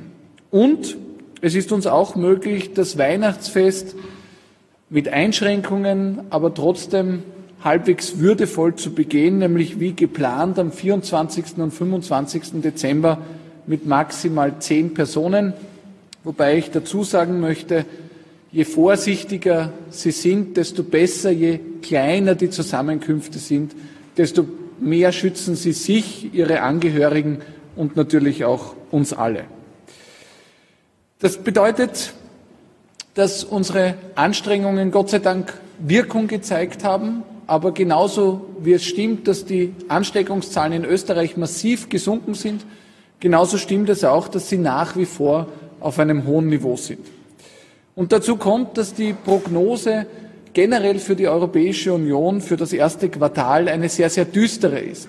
Aufgrund des schwachen Immunsystems in der Winterzeit, aufgrund der geringen Sonneneinstrahlung, aufgrund der kalten Temperaturen, wo sich immer mehr des Lebens in die Innenräume verlagert, ist die Prognose für ganz Europa eine sehr, sehr dramatische. Und wir erleben jetzt schon, in vielen anderen Ländern explodierende Ansteckungszahlen.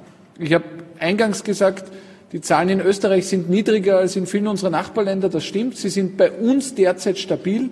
Aber wenn wir uns umschauen in Europa, dann merken wir, dass in vielen Ländern jetzt schon die Zahlen stark steigen. In manchen Ländern explodieren die Ansteckungszahlen förmlich. Das bedeutet, nachdem wir keine Insel sind und einen starken Austausch mit anderen Ländern haben, dass wir uns jetzt schon darauf einstellen können, dass auch bei uns jederzeit wieder ein exponentielles Wachstum möglich wäre. Daher haben wir gemeinsam mit Expertinnen und Experten, aber auch mit den Bundesländern eine Strategie ausgearbeitet, um bestmöglich auf diese herausfordernden Monate, die da vor uns stehen, zu reagieren und vorzubeugen.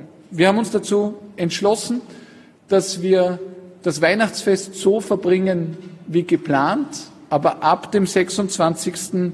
Dezember die Maßnahmen wieder verschärfen, um die Zahlen so weit wie möglich nach unten zu drücken. Ziel ist jedenfalls eine sieben Tage Inzidenz von unter 100.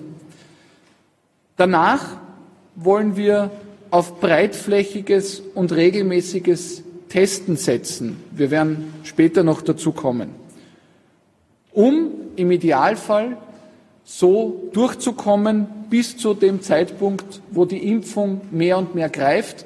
Wir bleiben dabei, dass wir mit einer Rückkehr zur Normalität bis zum Sommer rechnen. Konkret heruntergebrochen bedeutet das, für die Phase 1 ab dem 26. Dezember, dass Handel, körpernahe Dienstleister wieder geschlossen werden. Im Handel wird es die Möglichkeit für Click und Collect geben. Die betroffenen Mitarbeiterinnen und Mitarbeiter haben selbstverständlich wieder die Möglichkeit der Kurzarbeit. In diesem Jahr werden wir weiterhin bis Jahresende auf den Umsatzersatz setzen. Ab dem nächsten Jahr gibt es den Fixkostenzuschuss. Der Finanzminister wird morgen hier auf Details eingehen. Die Schulen werden nach der normalen Ferienzeit noch eine Woche, nämlich vom 7. bis zum 15. Jänner, im Distance Learning bleiben. Darüber hinaus gelten wie gewohnt ganztägige Ausgangsbeschränkungen. Die große Bitte, treffen Sie ab dem 26. Dezember wieder niemanden, es gelten wieder vier Gründe, um das Haus zu verlassen, nämlich arbeiten zu gehen, Grundbedürfnisse zu erledigen, anderen Menschen zu helfen oder vierter Punkt, Sport, sich die Füße vertreten im Freien. Genauseres wird der Vizekanzler noch erläutern. Am Wochenende vor dem 18. Jänner, also nach drei Wochen, am Wochenende vor dem 18. Jänner, wird ein weiterer Massentest in Österreich stattfinden und es wird die Möglichkeit des Freitestens geben. Das bedeutet, all jene, die bereit sind, an diesem Wochenende oder den Tagen davor an dieser Testung teilzunehmen, die haben die Möglichkeit, ab dem 18. Jänner Handel, Kultur, körpernahe Dienstleistungen, Gastronomie, Tourismus wieder zu besuchen. Für alle, die nicht bereit sind, sich testen zu lassen, gelten die Regelungen des Lockdowns bis zum 24. Jänner, also eine Woche länger. Darüber hinaus werden wir ab dem 18. Jänner auf eine regelmäßige Testung von großen Gruppen der Bevölkerung setzen. Was bedeutet das? Ab dem 18. Jänner werden gewisse Berufsgruppen, der Gesundheitsminister wird noch genauer darauf eingehen, regelmäßig getestet werden, einmal die Woche. Und für uns alle gilt, das Ziel ist, dass wir mit dem 18. Jänner trotz Pandemie, trotz herausfordernder Zeit auch Bereiche wie die Kultur, den Tourismus, die Gastronomie wieder öffnen wollen. Das wird aber nur möglich sein, wenn wir auf Testungen setzen.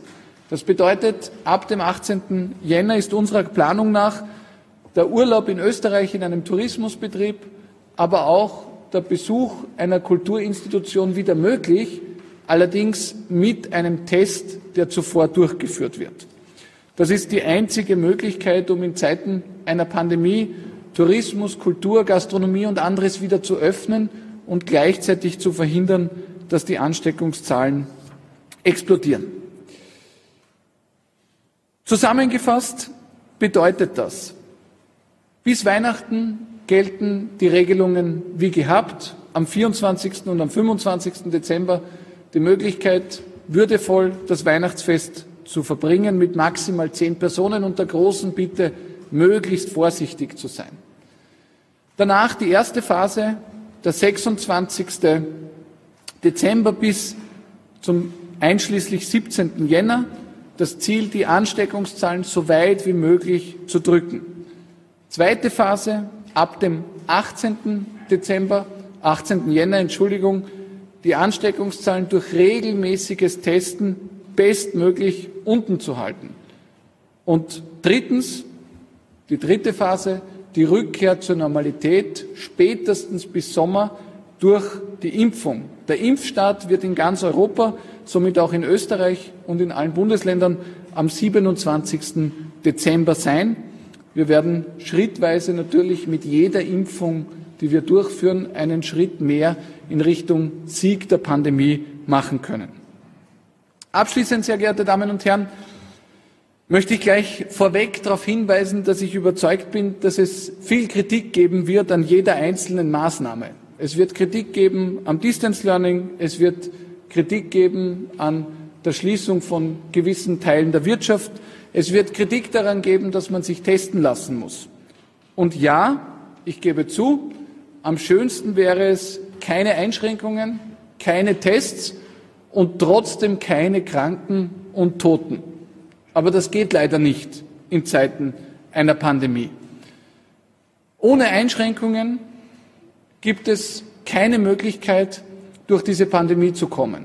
Und anders formuliert, Öffnungsschritte werden nur möglich sein, wenn wir auf intensive Testungen setzen.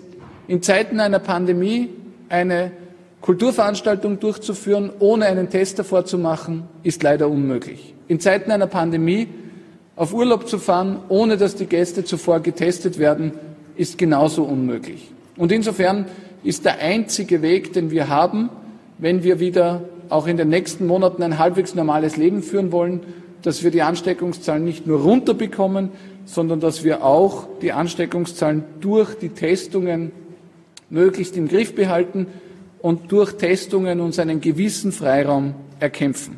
Eine Zeit lang werden diese Tests noch wie bei den Massentests ablaufen müssen, dass man irgendwohin in einem Amt, in einer öffentlichen Einrichtung in der Stadthalle oder anderswo diesen Test durchführen muss.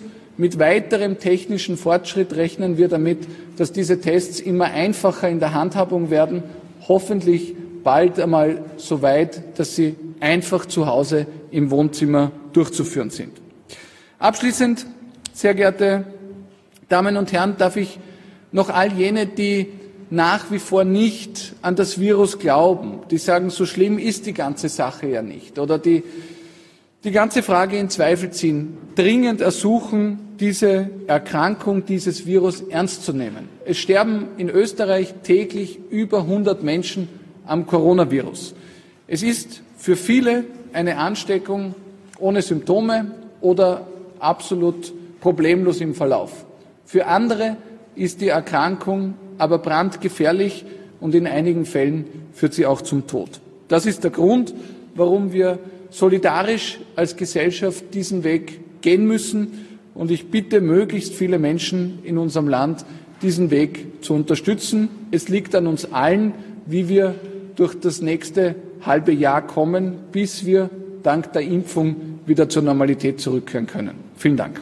Vielen Dank, Herr Bundeskanzler. Herr Vizekanzler Werner Kogler, bitteschön. Ja, danke auch, auch für Ihr Interesse hier. Wir dürfen auch wieder alle äh, Menschen, die in Österreich leben, begrüßen und das hier vielleicht auch verfolgen. Und ich möchte als erstes äh, erwähnen, dass wir als Bundesregierung zuvor in einem langen, ausführlichen Gespräch und in langen, ausführlichen Beratungen äh, uns mit den Landeshauptleuten auf eine Strategie für die kommenden Monate geeinigt haben. Und es ist auch eine Strategie, bis zu dem Zeitpunkt, wo ausreichend viele Menschen geimpft sind, also für die nächsten Monate und bis zu diesem Zeitpunkt. Jetzt aber kommt einmal Weihnachten. Ja, und wir wissen, ich weiß, dass äh, viele von uns äh, uns andere Weihnachtsfeiertage wünschen oder sie sich überhaupt anders vorgestellt hätten, nämlich äh, gemütlich mit unseren äh, Familien äh, zu feiern. Äh, dafür haben wir Verständnis und das ist wahrscheinlich ein, ein netteres Programm als Regierungspressekonferenzen zu verfolgen. Wenn man sich etwa gemeinsam alte Weihnachtsklassiker anschaut, andere bevorzugen ein anderes Programm.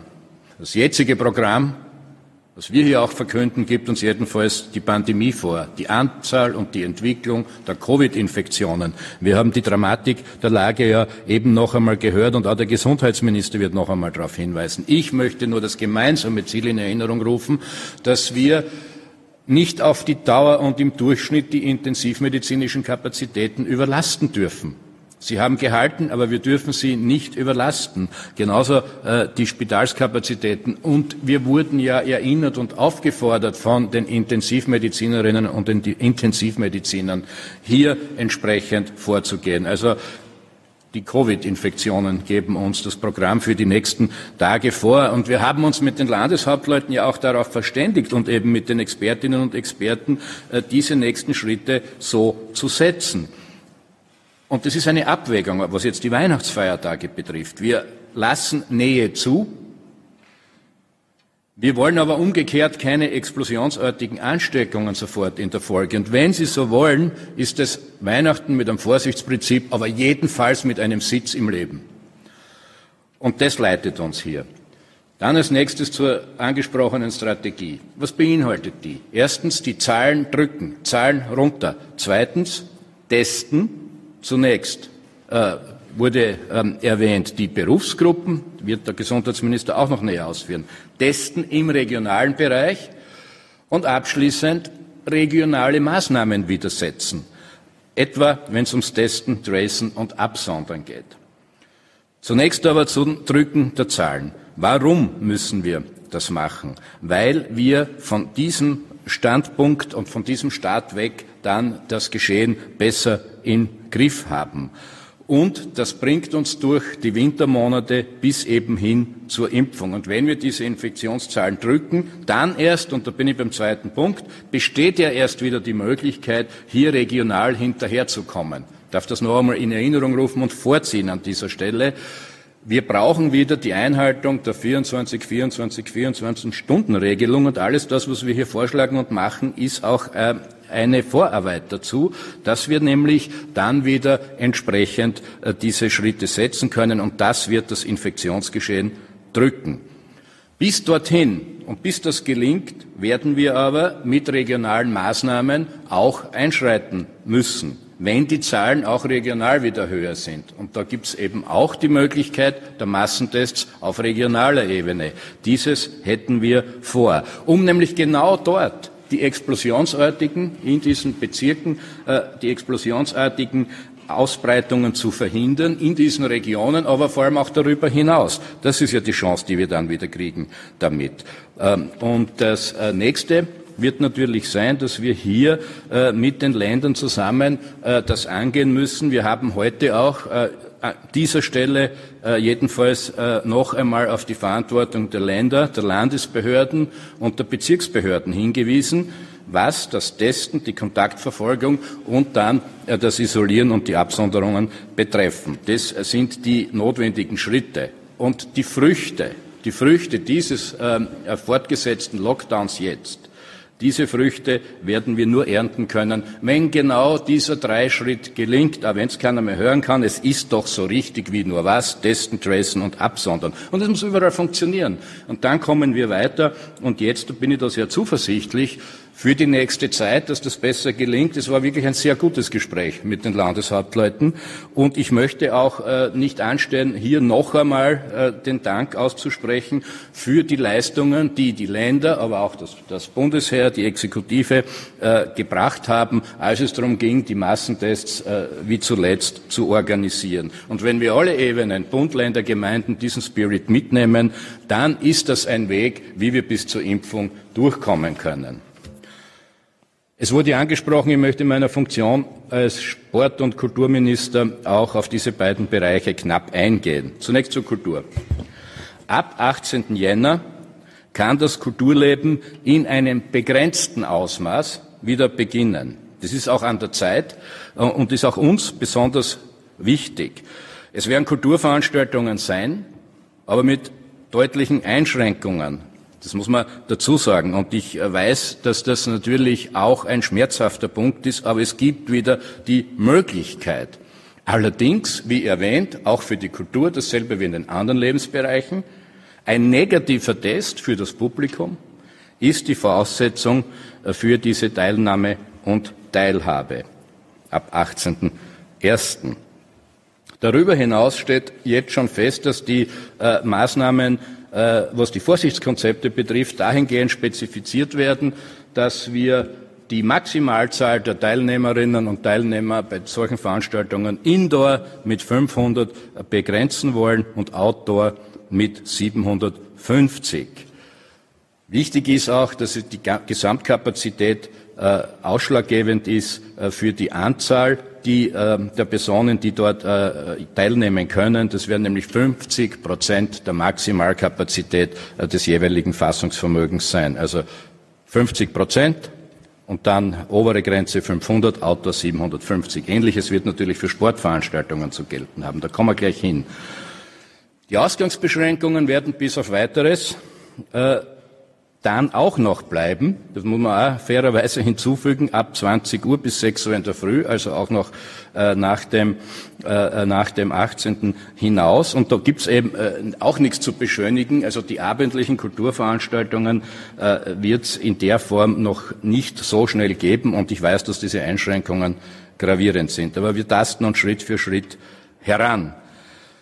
Es sollte jedenfalls aber einmal Planungssicherheit für den Jänner geben und wir wissen, wie wichtig das ist in dieser Branche, äh, weil ja hier äh, längere Vorlaufzeiten notwendig sind in dieser Planung als woanders. Denken wir an die Proben äh, und ähnliches mehr. Die Staatssekretärin und ich waren ja in unzähligen Gesprächen in den letzten Tagen und Wochen unterwegs und wir haben schon den Eindruck, dass es gelingen kann, hier verschiedene Bedürfnisse unter einen Hut zu bringen verschiedene Bedürfnisse eben und dann daraus Szenarien zu entwickeln, die am wenigsten dramatisch sind und wo wir wieder etwas ermöglichen können und wollen und das auch machen. Ich danke der Kulturszene und allen, die dort, äh, die dort tätig sind, Kunst und Kultur, über das jetzig Gesagte hinaus, nämlich dorthin, wo wir, wenn wir zurückblicken dürfen, äh, weitestgehende Angebote im Rahmen von Einschränkungen ja zumeist oder von Sicherheitskonzepten geschaffen wurden. Da ist wirklich Großartiges passiert und ich bin ziemlich überzeugt, dass auch jetzt mit diesen neuen Herausforderungen unter die, und diesen Rahmenbedingungen wieder einiges gelingen wird. Ja, und ich hoffe, Ähnliches wird im Sport gelten. Bin ich auch sehr zuversichtlich. Da ist die Nachricht, dass es noch einmal und verstärkt jetzt ausdrücklich erwünscht ist und empfohlen, sich im Freien zu bewegen. Das war bis jetzt schon. Darüber hinaus bleiben, bleiben die Outdoor-Sportstätten geöffnet. Das sind ja äh, mehrere äh, bekanntlich, äh, dass wir hier für ein Bewegungsangebot auch was zur Verfügung stellen können immer unter den Einschränkungen, die es für äh, die Allgemeinheit generell gibt, nämlich Einhaltung der Abstandsregeln etc. Aber das soll dazu beitragen, dass auch äh, die Kinder und die Jugendlichen sich hier verstärkt wieder jedenfalls einmal im Freien bewegen können und sollen. Äh, und wir ersuchen Sie äh, wirklich, machen Sie das äh, gerade eben mit den Kindern und Jugendlichen. Was den Wintersport betrifft, weil eben Winter ist, Folgende Nachrichten, die Loipen bleiben geöffnet. Auch Eislaufen soll eine Möglichkeit bleiben, sich an der frischen Luft zu bewegen, immer mit den entsprechenden Vorgaben und Sicherheitskonzepten und den daraus resultierenden Einschränkungen. Was die Lifte betrifft, wir wissen ein besonders die Aufstiegshilfen eine besonders sensible Zone. Da haben wir folgenden Weg gewählt in Abstimmung mit den Landeshauptleuten. Es wird Vorgaben vom Bund geben, Mindestvorgaben, etwa was das Anstellen betrifft bei den Gondeln, das Transportieren in den Gondeln. Wir werden hier das Tragen von FFP2-Masken vorgeben. Nähere Bestimmungen können aber die Länder erlassen, weil die Situation ja auch nicht überall eins zu eins gleich ist. Aber wichtig, auf Basis dieser, auf Basis dieser Grundlagen, die wir gemeinsam erarbeitet und besprochen haben, werden jetzt doch die Lifte und alle Aufstiegshilfen aufgehen. Das Ganze dient natürlich, was die, soweit wir hier Einschränkungen vornehmen müssen, der Sicherheit der Sporttreibenden, aber auch aller anderen, der Mitarbeiterinnen und Mitarbeiter dort und letztlich der Allgemeinheit. Weil diejenigen, die Sport treiben, sollen sich ja selber sozusagen der Gesundheit erfreuen, diese stärken auch das eigene Immunsystem. Aber was natürlich nicht gescheit ist, wenn sie die dann beim Sporttreiben anstecken, dann haben wir den gegenteiligen Effekt. Aber das ist ein das ist ein gutes Abwägen, ein guter Kompromiss und so kann es funktionieren. Und so ist es auch genau mit den Landeshauptleuten abgestimmt. Ab 18.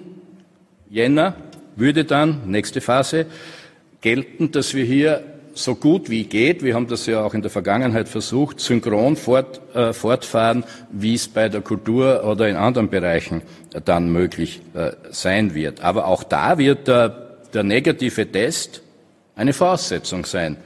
Sowohl für die Zuschauerinnen und Zuschauer, für Sportereignisse, die da oder dort dann ja schon wieder möglich sein werden, aber auch für das Ausüben, das eigene, das aktive Sporteln in den Indoor-Bereichen. Das hat eine gewisse Logik, äh, die sollten wir, die sollten wir nicht ganz außer Acht lassen und aus dem heraus wird sich einiges im Detail noch ableiten. Äh, das wird dann noch bekannt gegeben. Aber jedenfalls haben wir diese, diese Perspektive bis 18. Jänner die, Wintersport, äh, die Wintersportaktivitäten wie beschrieben und ab 18. Jänner mit den Tests, äh, mit den Tests, mit den negativen äh, auch äh, wird dann wieder mehr möglich sein. So, und zum Schluss, weil wir schon beim Sport sind, ist das Ganze vergleichbar, was wir hier vor uns haben oder wo wir eigentlich mittendrin sind in dieser Pandemie und der Bekämpfung derselben. Das ist ein Langstreckenlauf. Ja, da wird man zwischendurch vielleicht müde, aber wenn es jetzt so ist, dass mit 27. Dezember schon die Impfungen in ganz Europa, aber eben auch in Österreich beginnen, dann sehen wir, dass wir eigentlich schon gegen Ende und auf den letzten Kilometern dieses Marathons uns befinden und dieses Langstreckenlaufs. Und das sollte uns auch wieder Spur optimistisch stimmen. Auch wenn diese letzten Kilometer uns noch alle fordern werden äh, und auch uns was abverlangen werden, persönlich, aber auch in der Gemeinschaft. Aber apropos Gemeinschaft, ich bin mir wirklich sicher, dass wir äh, mit diesem letzten Spirit äh, hier gemeinsam noch und mit dem Zusammenhalt, der Österreich und die Bewohnerinnen und Bewohner hier ja immer wieder ausgezeichnet hat, schon noch gemeinsam was weiterbringen können. Also, wieder einmal durchhalten und zusammenhalten. Herr Vizekanzler, Herr Gesundheitsminister Rudolf Anschober, bitte schön. Meine sehr verehrten Damen und Herren, diese schwerste Pandemie seit 100 Jahren hat Österreich und hat dieses Jahr sehr stark geprägt. Nicht nur Österreich, ganz Europa, die ganze Welt. In Wirklichkeit, äh, wir haben mittlerweile unfassbare Zahlen. Es sind weit mehr als 70 Millionen Menschen als bekannte Fälle dokumentiert, die infiziert waren oder infiziert sind. Über 70 Millionen Menschen. Äh, wir haben mittlerweile äh, deutlich mehr als 1,6 Millionen Todesfälle auf diesem Planeten. Es ist also ein ziemlich dramatisches Jahr mit einer ziemlich dramatischen äh, Pandemie. Und das besonders Dramatische ist, dass in diesem Herbst diese Pandemie noch einmal an Fahrt aufgenommen hat und an Wucht, an Dynamik zugelegt hat. Erinnern wir uns an die letzten Tage des Oktober, so rund um den 22., 24. Oktober, als von einer ja schon schwierigen Situation aus bei uns etwa die Zahlen massiv äh, explodiert sind, aber ähnliche Entwicklungen hatten wir in allen europäischen Ländern äh, in einer Dynamik und in einem Tempo, äh, das äh, schon sehr etwas Ungewöhnliches und äh, Besonderes ist. Derzeit ist die Pandemie und hat die Pandemie ihr Epizentrum äh, hier bei uns in Europa.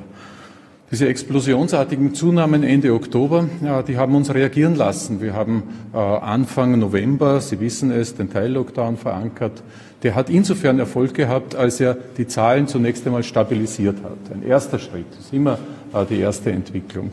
Äh, und wir haben dann ab Mitte November mit dem harten Lockdown eine Zäsur gesetzt, die unausweichlich gewesen ist. Warum?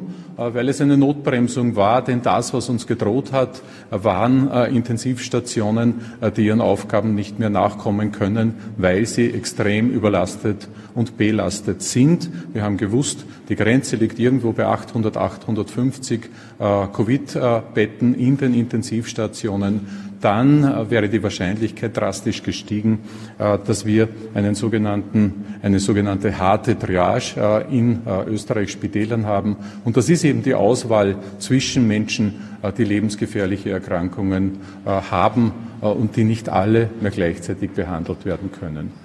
Das war die Situation damals und wir haben uns drei äh, Ziele für diesen harten Lockdown gesetzt. Sie wissen es, einerseits diesen sogenannten Sieben-Tages-Inzidenten als internationalen Vergleichsindikator, äh, was die Infektionsthematik betrifft drastisch zu reduzieren. Wir waren bei deutlich über 500 äh, bei diesem Sieben-Tages-Inzidenten. Heute sind wir bei 197.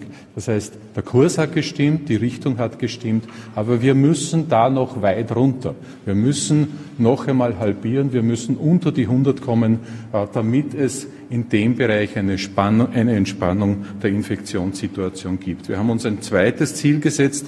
Das ist jetzt schon ein bisschen technisch, mag es klingen, aber sehr wichtig für die nachhaltige Entwicklung einer Pandemie, äh, und zwar für die nachhaltige Absenkung. Wir hatten vor äh, den Tagen äh, des Teil-Lockdowns einen, einen Reproduktionsfaktor, einen effektiven von 1,41. Das heißt, eine Person steckt 1,41 Personen an. Und damit bist du genau in dieser exponentiellen Dynamik drinnen. Und das hat es gegolten zu verändern. Und wir sind heute bei 0,88. Also auch hier hat die Richtung gestimmt äh, und äh, wir wollen und müssen da weiter runter, damit wir eine Stabilität äh, bei der Absenkung erreichen. Und der dritte Bereich, ich habe schon erwähnt, Sie wissen es, es haben ja auch die führenden Intensivmediziner Österreichs das auch öffentlich ganz klar und deutlich und wachrüttelnd und alarmierend kommuniziert.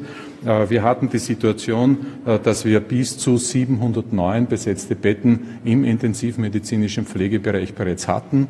Äh, und es ist gelungen, diese Zahl jetzt deutlich zu reduzieren. Wir sind heute auf rund 500 in diesen Tagen. Aber das Ziel muss sein, das ist auch die Forderung der Appell, äh, der Intensivmediziner und Medizinerinnen, äh, dass wir uns hier in Richtung 200 bei rund 250 finden müssen. Auch da haben wir also noch eine Verdoppelung äh, zu erreichen. Das heißt, der Erfolg war da und ist da. Äh, die Richtung stimmt, aber wir sind sozusagen auf halbem Weg zu dem, was Stabilität bedeutet, was Kontrolle äh, der Pandemie äh, bedeutet. Und deswegen ist der jetzige, der bisherige Bereich noch zu wenig. Und vor allem, und das ist das, was mich tagtäglich erschüttert und sehr nachdenklich stimmt, wenn Sie sich hier ansehen, wie sich äh, die Todeszahlen in Österreich entwickelt haben. Wir hatten im Frühling, Sommer eine sehr gute vergleichbare Situation mit sehr wenig äh, Todesfällen. Und diese beiden Riesenbalken, äh, November und Dezember, zeigen uns, dass das dramatisch zugenommen hat. Und jetzt kann man über Zahlen bei Toten sprechen, aber jede einzelne Zahl ist ein Schicksal, ist ein Leben, ist ein Mensch, äh, sind Hoffnungen, sind Perspektiven, ist Leid, sind Angehörige, die jemanden verloren haben. Das ist Schmerz. Und das ist das erste Ziel. Mit diesen Zahlen müssen wir runterkommen. Und dazu braucht es Intensivstationen, die gut arbeiten können, weil sie wieder entspannt sind, weil sie entlasteter sind. Dazu brauchen wir aber eine deutliche, massive Reduktion des Infektionsgeschehens in Österreich insgesamt. Und vielleicht noch ein interessanter Vergleich. Es ist nicht so, dass allein äh, die Todesfälle in Alten- und Pflegeheimen zunehmen. Das ist dramatisch genug. Das ist die untere Kurve. Es geht generell diese Kurve drastisch nach oben. Die Zahlen nehmen generell äh, zu. Äh, das heißt, wir sind also auf halbem Weg. Wir müssen unter 100 äh, bei den, beim Sieben-Tages-Inzidenten, unter 0,8 beim Reproduktionsfaktor und unter 250 äh, bei den intensivmedizinischen Betten. Und das noch ein Vergleich. Wir waren im Frühling in der Situation, dass wir diesen kleinen Hügel vergleichsweise heute äh, hatten. Das war unser Höhepunkt im Frühling. Äh, Ende April, äh, Ende März, Entschuldigung, bis Mitte April. Und das sind die Infektionszahlen, die wir jetzt im Herbst hatten. Und da sind wir heute. Das, ist, das, ist noch, das heißt, das ist noch ein Vielfaches höher als das, äh, die Konzentration im Infektionsgeschehen, die wir äh, im März, April in Österreich gehabt haben. Ja, es gibt einen großen Unterschied, nämlich wir haben heute ein Vielfaches an Testungen. Das relativiert manche Zahl, aber das verändert nicht die Grunddiagnose, äh, dass wir weitaus noch nicht dort sind, wo wir hinwollen, weil wir dorthin müssen. Also die einfache Frage, reicht der bisherige Kurs? Reichen die bisherigen Maßnahmen? Und die Antwort ist eine ganz eindeutige. Und ich möchte Ihnen zwei äh, entsprechende äh, Dokumente heute darstellen, die noch nicht äh, glaube ich, noch nicht bekannt sind. Das eine ist, wir machen ja, wir lassen äh, bei drei großen Prognoseinstituten regelmäßig äh, die nächste Woche analysieren, wohin werden sich die Zahlen bewegen äh, und womit ist auch bei der Auslastung und bei der Belastung der intensivmedizinischen Kapazitäten zu rechnen. Und da ist die Grundaussage dieser am Mittwoch vorgelegten Prognose jene, und zwar unter der Voraussetzung, wenn wir so wie bisher weiterarbeiten würden, äh, erstens und noch nicht eingerechnet allfällige Auswirkungen von Öffnungsschritten oder gar von Weihnachten, Status quo, also fortgesetzt. Äh, und das würde bedeuten, dass wir eine Stabilisierung der Zahlen auf hohem Niveau hätten, also keine weitere klare Veränderung einer Entwicklung nach unten. Punkt eins, mit großen Unsicherheiten äh, versetzt und geprägt von großen Unsicherheiten. Äh, es wird damit gerechnet, dass wir am 23.12. zwischen 1300 und 3300 Fällen werden. Äh, und der zweite Bereich, die intensivmedizinischen Kapazitäten bis Jahresende, eine Reduktion auf 362, eine Reduktion der Hospitalisierten bis Jahresende auf 1973, also nach wie vor deutlich höhere Zahlen, als das für ein Gesundheitssystem und Spitäler gesund ist. Äh, vor allem, weil man ja schrittweise dann die hunderten verschobenen Operationen nachholen muss und weil wir wissen, äh, dass Mitte Jänner im Regelfall der letzten Jahre äh, eine Grippewelle kommt, die auch dafür sorgen wird, dass leider einige Betroffene in die intensivmedizinische Pflege kommen müssen. Das ist der eine Bereich. Und der zweite Bereich ist, wir haben ein hochkompetentes Gremium, eine hochkompetente Kommission, äh, für Risikoanalyse. Es ist dies die Corona-Kommission, die hat gestern getagt und äh, drei Absätze kurz zitiert, damit Sie ein authentisches Bild der Einschätzung, der Analysen der Fachexperten und Fachexpertinnen sehen. Ich zitiere. Über die Weihnachtsfeiertage ist aufgrund der temporär vorgesehenen Lockerung mit einer erheblichen Kontakthäufung zu rechnen, die mit hoher Wahrscheinlichkeit in einem Anstieg der Inzidentenfälle münden äh, wird. Soweit die Informationen der Bundesregierung zu diesem dritten Lockdown doch einige Auswirkungen, die das hat. Und bei uns im Studio von Vorarlberg Live ist jetzt der Vorarlberger Landeshauptmann Markus Wallner. Vielen Dank für den Besuch. Schönen guten Abend. Das sind doch Nachrichten von Tragweite. Bis zum 18. Januar ein Lockdown, der das öffentliche Leben ein weiteres Mal lähmen wird. Und dann eine Konstellation, die das Freitesten aus diesem Lockdown ermöglichen soll. Wie wird das in Vorarlberg aussehen? Ich glaube, man muss grundsätzlich sagen, äh, dass wir uns das nicht leicht gemacht haben. Lange Videokonferenz zwischen Landeshauptmann, Landeshauptleuten und auch der Bundesregierung, den Spitzen dort, um zu dieser Entscheidung zu kommen. Niemand macht sich das leicht, aber natürlich wollen wir eine Ausgangsbasis schaffen für das kommende Jahr, die uns überhaupt ermöglicht, aus dieser Pandemie irgendwie rauszufinden. Da haben wir fürs kommende Jahr zwei große Möglichkeiten, die wir bisher zumindest in dieser Form nicht vollständig hatten. Wir können schneller und besser testen, auch in der, in der Breite, in der Masse, in der Fläche. Da sind wir im, im Land gerade sehr gut aufgestellt. Und wir bekommen hoffentlich so schnell wie möglich auch die Impfmöglichkeiten dazu. Ähm, und das heißt, wir, wir haben im nächsten Jahr einfach Instrumente in der Hand, um diese Pandemie zu beenden. Und das muss man einmal sagen, auch in aller Öffentlichkeit. Wir haben es auch für uns selbst in der Hand. Also wir sind kein Passagier eine Entwicklung, die wir gar nicht mehr steuern können, sondern wir können tatsächlich mit intensivem Testen und Impfen, wenn es kommt, auch einen Ausweg finden. Und das war auch Gegenstand der Diskussionen. Und natürlich war dann auch die Entscheidung nicht einfach, aber notwendig zu sagen, äh, wir sehen sie auch im Umfeld, in Deutschland, in anderen Staaten. Es braucht einen etwas längeren Lockdown. Wir verlängern das Ganze noch einmal bis zum 18. Jänner hin. Dann können die Dinge wieder aufgehen. Aber bis dorthin braucht es noch einmal Geduld und Disziplin. Ich weiß, viele wollen das nicht gerne hören. Aber wenn wir es schaffen, die Inzidenz auch weiter zu senken, die Zahl der Infektions, äh, die Rate an Neuinfektionen noch deutlicher herunterzubringen, es ist immer noch zu wenig im Vorarlberg, wir kommen ganz knapp unter 200 zurzeit und wollen eigentlich unter 50 in Wahrheit, dann ist das immer noch ein weiter Weg. Und das sollte man mit allen Mitteln natürlich versuchen. Und deswegen bitte ich ja, auch um Verständnis dafür, dass diese Maßnahmen noch einmal gebraucht werden und dann, glaube ich, eine Phase kommen könnte, wo wir mit intensivem Testen und Impfen einen Weg beschreiten, der, den man vielleicht als Ausweg bezeichnen könnte. Ende 21, wenn wir hier stehen, sollte eigentlich eine völlig andere Aussage auch getroffen werden können. Vielleicht die, wir haben es miteinander geschafft, diese Pandemie endgültig sozusagen auszutreiben und den Virus loszuwerden, das ist doch eine Perspektive, für die es sich vielleicht lohnen würde, noch einmal sagen, wir verlängern diesen Lockdown, den wir eh schon haben. Er wird verschärft noch einmal noch um eine Woche hinein in den Jänner. Äh, wenn das eine gute Basis schafft für geringe Infektionsraten, dann sollten wir diesen Versuch eben auch machen und das Ganze nicht unversucht lassen. Ähm, Sie haben insofern recht, es ist äh, interessant zu sagen, äh, wir versuchen einen Weg zu gehen, der auch bedeutet, mit dem Testergebnis kann man was anfangen. Wer an einem Massentest auch teilnimmt oder einer überhaupt zum Test geht, der hat auch die Chance, damit auch ein Eintrittsticket sozusagen zu bekommen in gewisse Teile der Wirtschaft und Gesellschaft.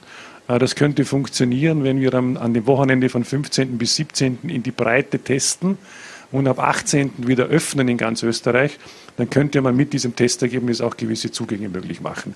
Um ein, um ein Beispiel zu nennen, wenn der Handel aufgeht am 18., dann würde es bedeuten, mit einem Testergebnis oder mit einem Test überhaupt, mit einer Teilnahme, kann ich ein Handelsgeschäft betreten und ansonsten eben nicht.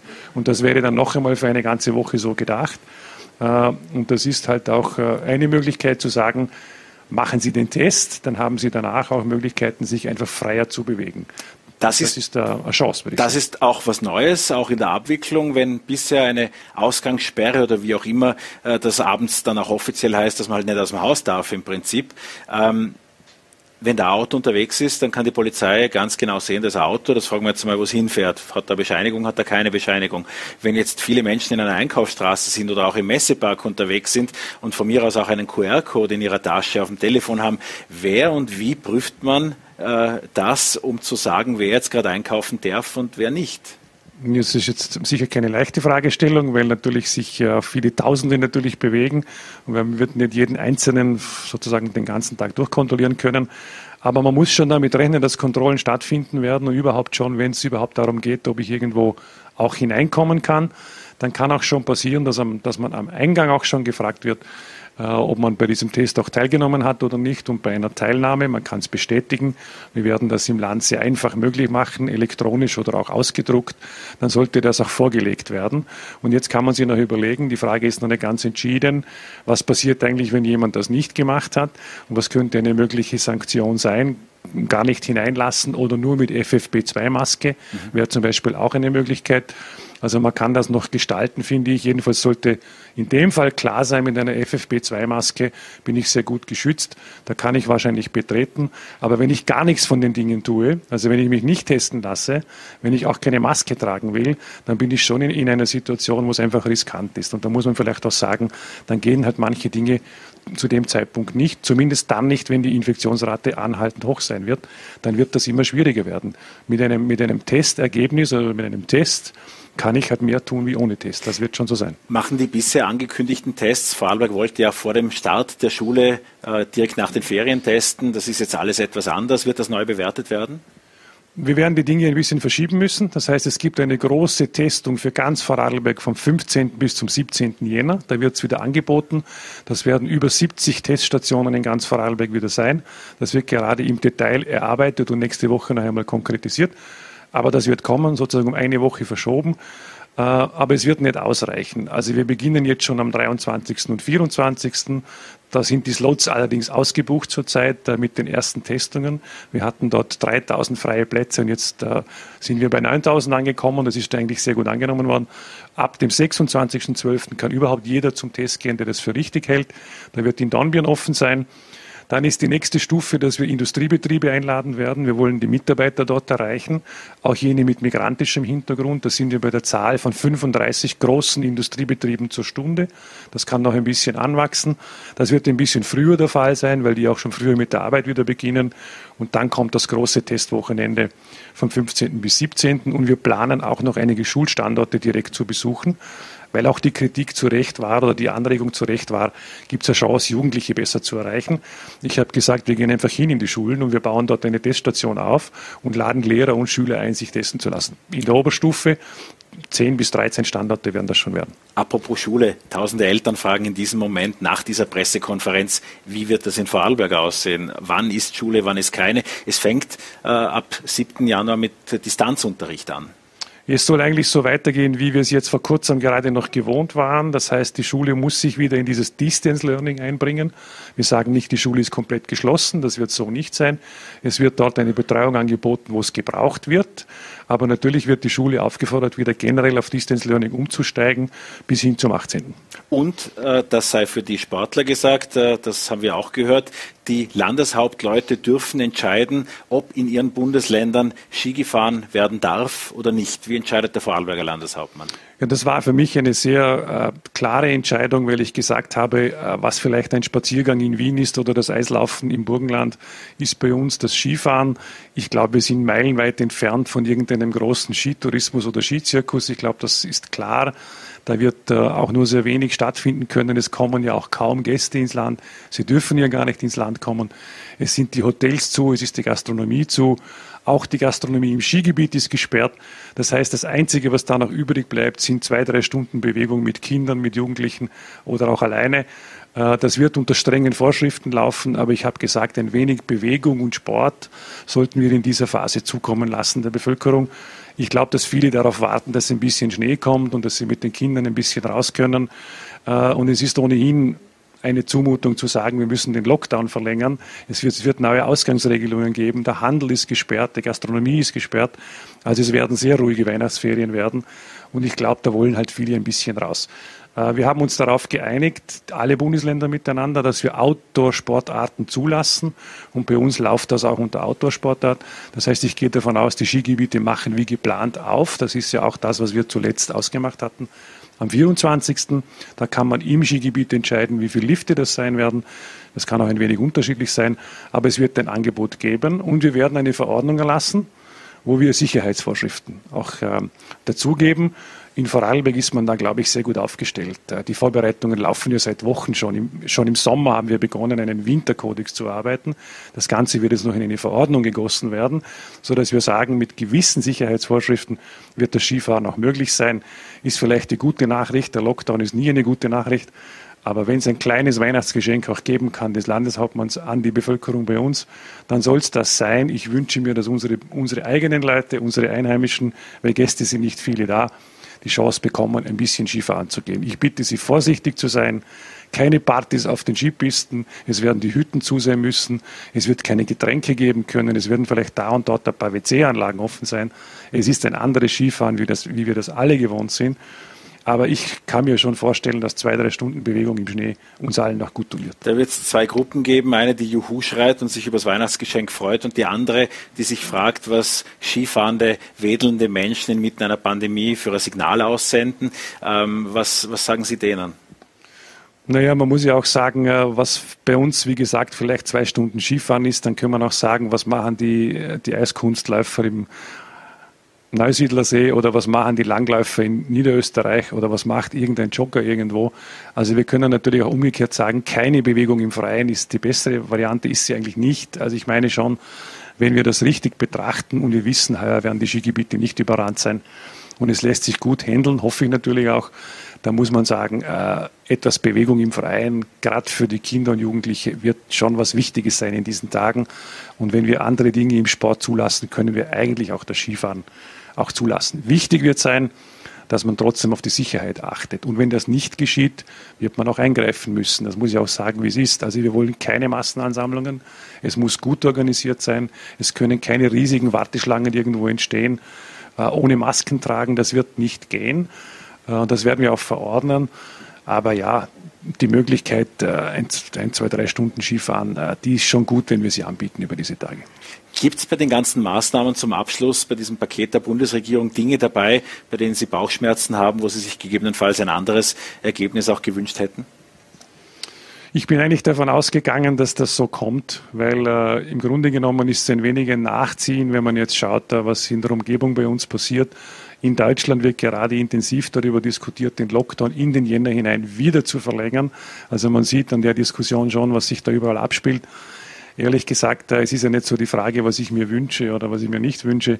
Was ich mir wirklich wünsche, ist, dass wir diese Pandemie loswerden. Und was ich mir wirklich wünsche, ist, dass diese Infektionsrate gesenkt wird. Und ich sehe halt tagtäglich, dass das schwierig ist. Und ich habe auch die, äh, die Experten noch im Ohr, die natürlich sagen, naja, wir entwickeln uns im Moment vielleicht gar nicht so schlecht, es geht runter, aber wir sind auf dünnem Eis unterwegs. Wir haben schon einmal erlebt, wir sind bei einer Inzidenz unter 200. Ich hoffe, es geht weiter runter. Aber wie schnell sind wir heuer angesprungen? Im September ein bisschen leichtfertig und plötzlich waren wir auf 400, 500 bis 850 Neuinfektionsrate in einer 7-Tage-Inzidenz. Große Schwierigkeiten auf der Intensivstation, gerade noch an einer Katastrophe eigentlich vorbei. Äh, und wenn man das alles vor Augen hat, dann ist, glaube ich, äh, die Gegenleistung dafür zu sagen, eine Woche mehr im Jänner und wir können ein Jahr 21 beginnen, wo wir vielleicht sagen, am Ende schaffen wir das. Das ist schon eine Perspektive, die mich letztlich motiviert zu sagen, wir, wir werden es versuchen, wir werden viele Testangebote machen, wir werden ins Impfen einsteigen. Ich war da auch sehr deutlich, auch im Landtag, und habe gesagt, ich bitte auch zu impfen, sonst wird sich diese Pandemie verlängern. Da kann, da kann auch jeder einen Beitrag dazu leisten.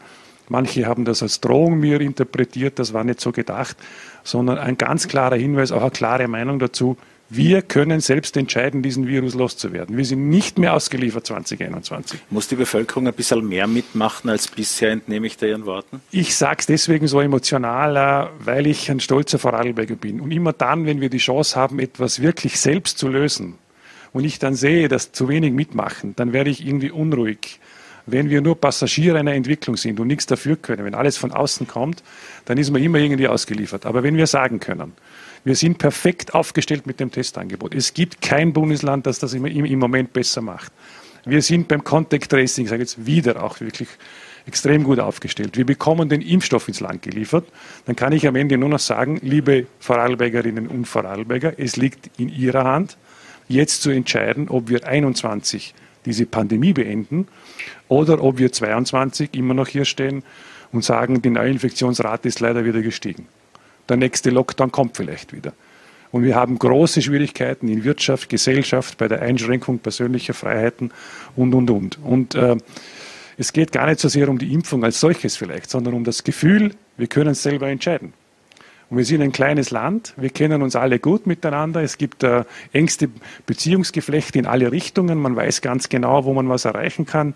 Wir können die Kleinheit des Landes, die Chancen der Digitalisierung, die Möglichkeiten, die wir haben, einfach ausnützen. Ein großes Flächenbundesland mit, mit mehr Bevölkerung oder große Städte und so weiter in Europa, für die ist die Frage noch viel, viel schwieriger.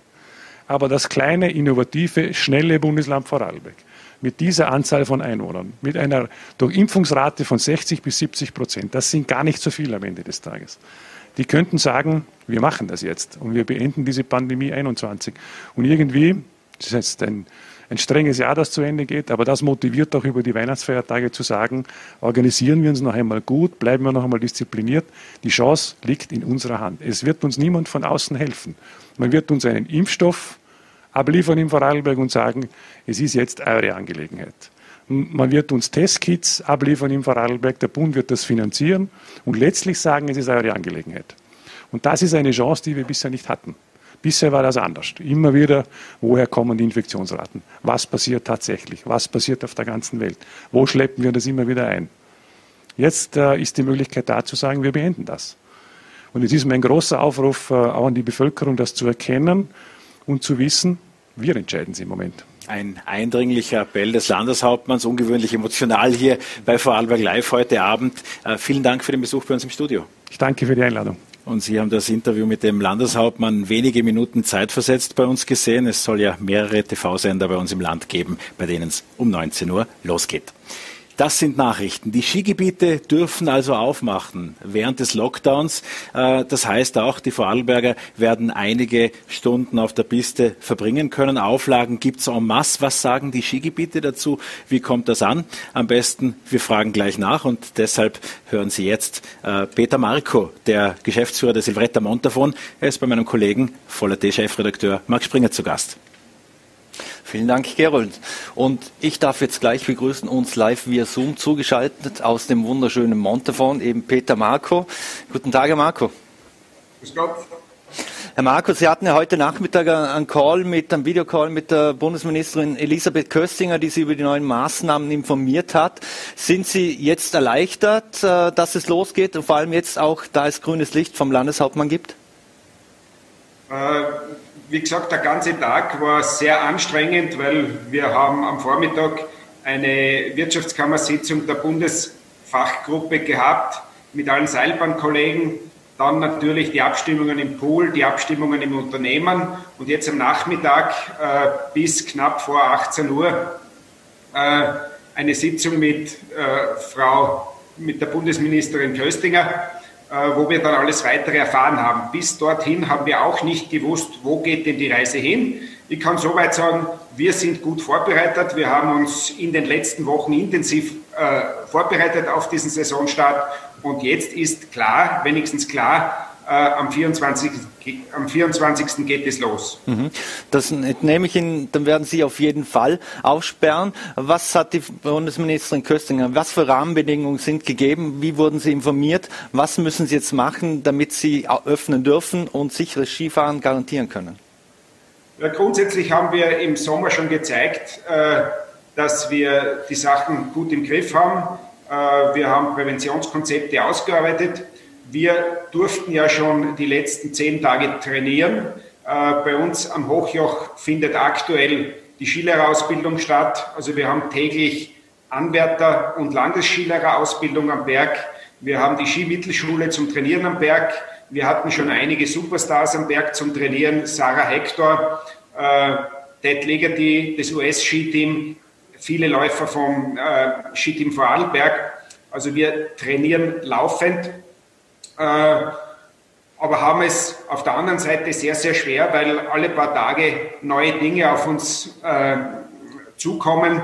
Wir wissen ja jetzt, wir wissen nur einige Details aus dem Gespräch mit der äh, Frau Bundesminister, einiges aus der Pressekonferenz. Es gibt aber noch keine Verordnung Und meistens ist es so, dass die Verordnung dann immer etwas anders ist, als es davor angekündigt wurde. Es wurde ja oft kritisiert, dass äh, vor allem auch von anderen Wirtschaftsunternehmen, dass die Planungssicherheit fehlt. Äh, ist Ihre Ausgangslage oder die Basis, wie Sie planen, äh, dieser Kodex V, der ja vom Land unter anderem entwickelt wurde? Einerseits ja, andererseits wird jetzt, so haben wir das gehört, in der Verordnung auch stehen, äh, dass alle Seilbahnunternehmen ein Präventionskonzept nach neuesten wissenschaftlichen Erkenntnissen äh, sicherstellen müssen und es dann umsetzen müssen. Keiner weiß aber, wie das aussieht. Also das muss jeder für sich selbst machen. Es wird auch nicht abgenommen. Und am Ende des Tages, wenn dann irgendetwas passiert, äh, sind wir voll in der Verantwortung. Also wir haben, äh, für uns ist die Situation sehr, sehr schwierig. Wir haben die volle wirtschaftliche, das wirtschaftliche Risiko, das Sicherheitsrisiko, das gesundheitliche Risiko. Aber wir werden alles tun, um natürlich unseren Gästen ein bestmögliches Skivergnügen äh, zu garantieren. Und ja, wir haben uns auf vieles vorbereitet. Und jetzt schauen wir, was auf uns zukommt. Mhm. Sie haben es gesagt, Sie werden da voll in der Verantwortung stehen. Kann man sich da eigentlich irgendwie absichern? Gibt es da Versicherungen oder ähnliches, die, die man da abschließen kann im Fall, dass Sie in einen Rechtsstreit kommen, im Fall, dass jemand klagen würde? Das sind ja sehr offene Fragen, äh, die Sie da begleiten. Also direkt, äh, viele Dinge kommen ja jetzt erst auf uns zu. Da ist es für Versicherungen zu spät und grundsätzlich für diese ähm, Covid-19-Themen greifen die meisten Versicherungen nicht. Mhm. Wie wird das dann ablaufen, wenn man die, die, äh, die Menschen, die Skifahrer auf den Berg befördert? Äh, wenn ich da mit meiner Familie komme, kriege ich da eine eigene Gondel oder muss ich dann eine Maske tragen? Äh, wie wird das aussehen? Es ist eine klare Situation. Wir haben die Beförderungsrichtlinien sagen für die nächsten Wochen eben. Die Verordnung sagt, dass der Befüllungsgrad äh, nur bis 50 Prozent gehen darf. Also bei uns die Hauptzubringerbahnen denken wir an die Wallisera Bahn, an die Versettlerbahn, äh, an die Zermangbahn. Das sind Sechserkabinen und da dürfen dann drei drinnen sitzen. Äh, was für uns sehr überraschend war und wo wir keine Freude damit haben, dass auch auf den offenen Sesselliften, man denkt bitte, äh, der normale Seitenwind, aber auch der Fahrtwind. Man fährt mit, je nach Anlage, mit vier, fünf, sechs Meter pro Sekunde, äh, sitzt im Freien, trägt eine Maske und trotzdem darf der Sessellift nur zu 50 Grad befüllt werden, äh, zu 50 Prozent gefüllt werden. Das wirft dann auch Sicherheitsthemen auf. Am Zweierlift, äh, was mache ich, wenn ich mit meiner mit meinem kleinen Sohn am Weg bin, den kann ich natürlich nicht allein fahren lassen. Was mache ich am Achtersessellift, wenn immer ein Platz frei bleiben muss. Also wenn ich mit zwei Kindern am Weg bin, ich habe eine Aufsichtspflicht, ich muss sicherstellen, dass sie sicher am, am, am Lift sitzen. Also es sind schon einige Dinge offen, die uns Kopfzerbrechen machen. Mhm. Wie werden Sie das äh, kontrollieren, beziehungsweise was können Sie tun, wenn es ums Einsteigen in die Gondel, in die Bahn geht, dass, damit da genügend Abstände etc. eingehalten werden und auch, dass es beim Kauf der Karte nicht zu so Bildern kommt, äh, wie wir es aus dem Tirol kennen, aus dem letzten Monat? Äh, wir versuchen natürlich, äh, wenn wir beim Kartenkaufen beginnen, sehr vieles über das Online-Ticketing abzuwickeln, dass die Gäste, unsere Kunden die Tickets schon vorher kaufen. Äh, sonst wird es an den Kassen und auch beim Anstehen gewisses Setting geben, also Korridore. Es wird Zonen geben, so dass man schon einmal technisch das bestmöglich bestmöglich sicherstellt, dass die Abstände eingehalten werden. Dann wird es diese Markierungsstreifen am Boden geben, die wir aus den Supermärkten kennen. Aber trotzdem, das kennen wir auch aus Supermärkten, hilft das alles nichts, wenn die Gäste und die Kunden nicht eigenverantwortlich auch sicherstellen, dass das Ganze eingehalten wird. Äh, wir sehen allerdings von, ja, von diversen, äh, vom Handel, diese Aktionen äh, einer Schuhmarke oder auch eines, eines, eines Möbelriesen, dass dort die Eigenverantwortung dann in letzter Konsequenz zu wenig weit greift. Also das macht uns Sorgen. Mhm. Wir werden deswegen auch zusätzlich im Montafon Guides äh, einsetzen, die an den Talstationen und auch am Bahnhof, auch an den Busstationen mithelfen, äh, da ein bisschen Ordnung hineinzubringen. Und wir haben auch gutes, äh, gute Kommunikation mit der Polizei, haben erst vorgestern eine Online-Sitzung mit ihnen gehabt, also mit allen Kommandanten. Äh, die werden Präsenz zeigen, gerade am Anfang. Die werden Streife fahren, werden vorbeikommen und auch mithelfen, wenn notwendig, dass wir das gut im Griff behalten. Mhm. Ein großes Thema ist ja für, vor allem für Familien, aber, aber nicht nur, äh, wie das abläuft mit der Verpflegung, wie es abläuft, wie kann man WC besuchen, werden da genügend WCs auch öffentlich zugänglich sein, wenn die Gast, äh, wenn die Hütten etc. geschlossen sind. Wie haben Sie das organisiert? Ja, grundsätzlich hat der Landeshauptmann ja vorhin gerade gesagt, es wird ein Skifahren nicht wie wir es kennen, also das Skifahren selbst schon. Es wird auch sehr, äh, es wird auch jede Menge freie Pisten geben, es wird ein richtig Skivergnügen, aber die ganzen anderen Begleitmaßnahmen werden ganz, ganz schwierig sein. Ähm, es wird, da waren wir heuer, heute sehr überrascht, es wird das Takeaway komplett fallen. Bis vor zwei Stunden haben wir noch äh, damit gerechnet, so ist es in der Verordnung auch gestanden, in der letzten, dass Takeaway-Möglichkeiten gegeben sind, also heiße Getränke, äh, Fingerfood, dass man einen Burger, äh, äh, Fleischkassemmel etc. ausgeben kann, Schnitzelsemmel, Pommes. Auch das ist jetzt nicht mehr möglich. Takeaway ist grundsätzlich untersagt. Es wird kein Aufwärmen geben. Es ist nicht erlaubt und nicht erwünscht, dass man sich in Räumen aufhält. Was wir sehr wohl machen, also wir werden äh, WC-Anlagen klarerweise offen haben und da schauen wir, dass wir ein Einbahnsystem zusammenbringen, also dass unsere Gäste natürlich äh, aufs WC gehen können, aber dann müssen sie sofort wieder äh, die Häuser äh, verlassen. Das wird jetzt, sollte es eine kalte äh, Periode im Jänner geben, wird es dann besonders schwierig, gerade wenn man mit Kindern am Weg ist, wenn es keine Möglichkeit zum Aufwärmen gibt. Mhm. Abschließend noch, äh, wie sehr oder wie, wie ausgelastet muss äh, Ihr Skigebiet sein, damit es sich wirtschaftlich überhaupt äh, lohnt, das zum Öffnen und auch am, am Laufen zu halten? Weil es werden ja unter Anführungszeichen nur Einheimische kommen.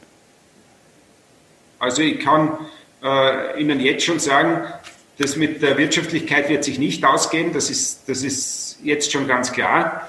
Ähm, trotzdem haben wir Verpflichtung unseren Stammgästen gegenüber, auch den Einheimischen gegenüber, dass wir äh, ihnen, wenn es ihm jetzt erlaubt ist, eben diese Bewegung an der, an der frischen Luft am Berg anbieten. Mhm. Peter Marco, dann bedanke ich mich recht herzlich fürs Gespräch. Bleiben Sie gesund, besinnliche Weihnachten und viel Erfolg. Das wünsche ich Ihnen auch. Danke und auf eine schöne Weihnachtszeit am Berg. Danke. Das war Peter Marco, der Geschäftsführer der Silvretta Montafon. Und ich darf jetzt im Studio begrüßen den Geschäftsführer der Industriellen Vereinigung Vorarlberg und den Matthias Butcher. Vielen Dank. Gerne. Herr Butcher, jetzt Lockdown 3 steht bevor, jetzt, jetzt wissen wir es äh, und er wird noch härter als erwartet. Äh, fehlt der Regierung die Strategie in diesem Kampf de, oder in der Bekämpfung der Pandemie? Pauschal ist das schwer zu sagen, aber was man, glaube ich, schon sagen kann, dass heute das erste Mal ein Funken von Strategie zumindest durchdringt, weil jetzt wirklich also so gewisse Phasen sich abzeichnen. Aber nichtsdestotrotz, natürlich ist es auch keine einfache äh, Angelegenheit aus Sicht der Bundesregierung. Aber was man schon sagen muss, der Frust ist natürlich groß und das Verständnis schwindet und so ist es auch in der Industrie äh, logischerweise, weil jetzt kurz nach dem zweiten Lockdown schon wieder der dritte Lockdown, das verstehen äh, natürlich viele nicht. Äh, aber es nutzt nichts, man muss sich äh, trotzdem weiter daran halten, auch wenn es ärgerlich ist. Und es gibt schon auch eine Perspektive nach vorne und ich glaube, das ist auch eine ganz wichtige Botschaft heute. Mhm. Eine Frage, wir dürfen nämlich auch hier begrüßen Johannes Huber, äh, Kommentator der Vorarlberger Nachrichten und auch Herausgeber von Die Substanz.at, der mit uns und Matthias Botscher das jetzt gemeinsam einordnen wird. Johannes, du hast ja die Pressekonferenz mitverfolgt. Äh, der, der Lockdown kommt jetzt eben viel härter als erwartet. Hat dich das überrascht, kurz vor Weihnachten, weil es wird ja doch die Weihnachtsruhe und die Weihnachtsfeiertage vieler Österreicher etwas durcheinanderwirbeln und auch stören? Ja, gut dauert. Äh, ich glaube, die große Freiheit hat ohnehin niemand erwartet. Äh, was überraschend ist, äh, ist, dass es jetzt gleich zu einem solchen harten Lockdown kommt man darf sie nachschauen müssen, das kaum glauben können, aber vor zwei Tagen hat der Gesundheitsminister Anschober noch gesagt, die Zahlen sind auf zu hohem Niveau, aber stabilisiert. Und er hat erklärt, wie es möglich sein könnte, den dritten Lockdown zu verhindern. Umso bemerkenswerter ist es, wenn er heute nicht einmal andeutet, warum es jetzt plötzlich doch einen solch harten Lockdown braucht. Im Übrigen auch dasselbe gilt, äh, wir haben vor zwei, nicht einmal zwei Wochen haben einen äh, harten Lockdown, den zweiten Lockdown sozusagen beendet, äh, bei einer Inzidenz von über 300. Das ist extrem hoch. Also ihr wisst, was in Deutschland passiert, wenn eine so hohe Inzidenz erreicht wird dort. die scheiden ja schon auf viel, auf halb so hohem Niveau jetzt eine ganz andere Tonart an. Äh, und, und bei uns hat man bei 300 aufgehört mit dem Lockdown. Äh, bei 200 geht man in den nächsten und sagt, das, das Ziel ist unter 100 zu kommen. Ja, also zum Glück hat Landeshauptmann äh, Wallner vorhin gesagt, in Vorarlberg soll es unter 50 gehen, nur damit wir einen Begriff bekommen. Es erscheint morgen eine offene, eine offene Erklärung von Wissenschaftlern aus ganz Europa in der Zeitschrift The Lancet, eine medizinische Zeitschrift. Die appellieren dringend an die Politik, eine Inzidenz von sieben anzustreben, weil es erst bei einer Inzidenz von sieben möglich sei, wirklich äh, äh, das Infektionsgeschehen so weit zu kontrollieren, dass wir einigermaßen und halbwegs äh, frei uns bewegen äh, und, und, und leben können. Ja. Mhm. Was ein bisschen Überraschung war, dass ich es vielleicht auch noch anmerken darf, äh, äh, es wäre heute eine Chance gewesen für die Regierung, auch eine Teststrategie zu präsentieren. Äh, äh das hat sie, die Chance hat sie nur zu einem sehr kleinen Teil genützt. Äh, was wichtig ist und was sicher auch, auch, auch, auch gut war, dass der Bundeskanzler kurz das betont hat, dass es wirklich jetzt dann in Zukunft regelmäßige Tests für Zielgruppen geben soll, für spezielle Gruppen. Aber das mit dem Freitesten äh, äh, ist, ist äh, muss man sich fragen, ob das ernst gemeint ist. Äh, das gilt für eine Woche und, und äh, ich kann halt dann eine Woche früher vielleicht ins Wirtshaus gehen, bei Einkaufen gehen aber, aber ansonsten in den Supermarkt kann ich offenbar weitergehen. Skifahren kann ich jetzt ohnehin auch ohne Freitesten gehen. Äh, da, da fehlt noch ein bisschen die, die, die, die, Stringenz äh, und die Klarheit der Kommunikation, die auch wichtig wäre für die Glaubwürdigkeit. Also Politikwissenschaftler Pilzmeier hat jetzt gesagt, die Regierung hat ein Glaubwürdigkeitsproblem. Das ist ein riesiges gesamtgesellschaftliches Problem, weil es ist wichtig, dass die Bevölkerung vertraut, dass die Regierung hier äh, gut überlegte und richtige Maßnahmen setzt und sich dann auch daran hält, dass man sich auch wirklich testen lässt, wenn die Regierung das will. Äh, wenn das Vertrauen weg ist, haben wir wirklich ein ganz, ganz großes Problem. Mhm. Stichwort Teststrategie. Matthias Burtscher, vermissen Sie das auch? Wir wissen ja aus der Vorarlberger Industrie, dass äh, viele Industrieunternehmen bieten sie ja ihren Mitarbeitern selbst an zum Beispiel. Ja, äh, die Teststrategie, äh, ich bin da beim Johannes Huber so richtig, die Teststrategie jetzt für die nächste Phase, die folgt oder die fehlt nach wie vor.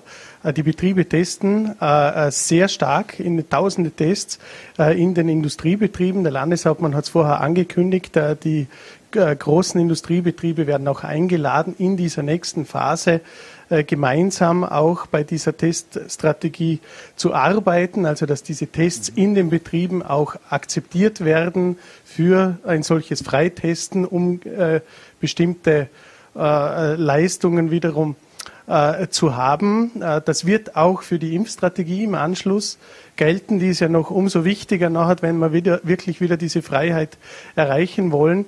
Also die Betriebe machen sehr viel in diesem Bereich. Äh, sie machen das natürlich auch, weil das öffentliche Angebot bei weitem nicht ausreicht. Natürlich wäre es wünschenswert, dass äh, äh, noch mehr Teststationen zur Verfügung stehen, die Mitarbeiter dort auch hingehen können. Aber es gibt viele Betriebe, die möchten auch ihren Beitrag leisten zur Bekämpfung dieser Pandemie äh, vorarlbergweit und äh, das ganze Lamentieren nutzt eh nichts. Man muss nach vorne schauen und versuchen, jetzt da gemeinsam wieder rauszukommen. Und es ist ja durchaus auch ein positiver Ausblick steht an auch wenn wir es vielleicht momentan noch gar nicht so richtig glauben möchten. Mhm. Bewegen wir uns in eine Richtung, äh, es schwirrt immer dieser normales Leben Pass unter Anführungszeichen umher oder die App, dass man in die Gastronomie nur darf mit dem Negativtest, das wird ja kommen, oder in den Handel und schlussendlich auch in den Industriebetrieb?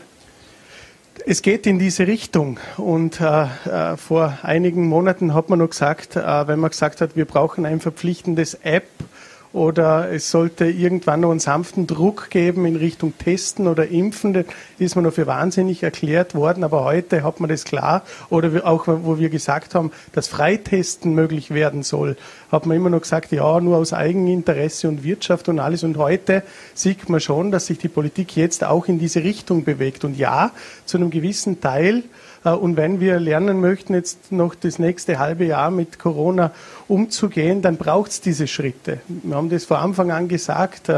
Äh, Apps, natürlich wollen wir nicht äh, China werden, die da viel rigoroser durchgreifen, aber Schritte in diese Richtung, ein sanfter Zwang zu testen und nichts anderes ist das, was angekündigt wurde, mhm. gilt, gilt auch anschließend für die Impfungen.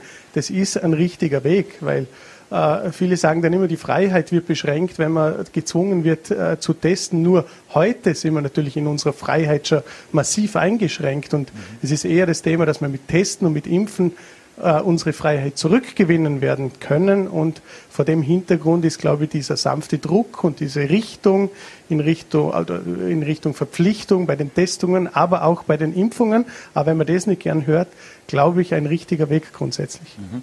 Johannes, äh es stellt sich eine gewisse Müdigkeit äh, ein. Das hat man gemerkt, die letzten Monate, die, die Maßnahmen werden von den Menschen nicht mehr so, so mitgetragen. Wenn sie jetzt einen Negativtest auch noch bringen müssen, äh, glaubst du, dass die Menschen das mitmachen?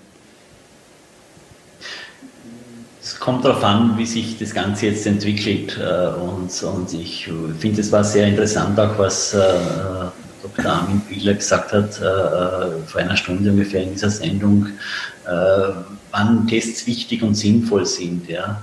Man muss den Leuten einfach auch vermitteln können, dass es einen Sinn macht. Äh, und es wird schwierig, äh, das zu vermitteln, wenn man keine klare, längerfristige Strategie hat. Das war sicher das, der Fehler auch im, im, Dezember. Es war wahrscheinlich auch ein Fehler, dass das nicht an einem Tag stattgefunden hat. Aber aus solchen Dingen kann man ja lernen. Nicht? Also die, die Politik äh, ist ja da, wie äh, auch vieler gesagt hat, wie, wie auch Experten, da sind wir alle Passagiere, wir leiden sowieso äh, äh und, und, können immer nur bestmöglich damit umgehen.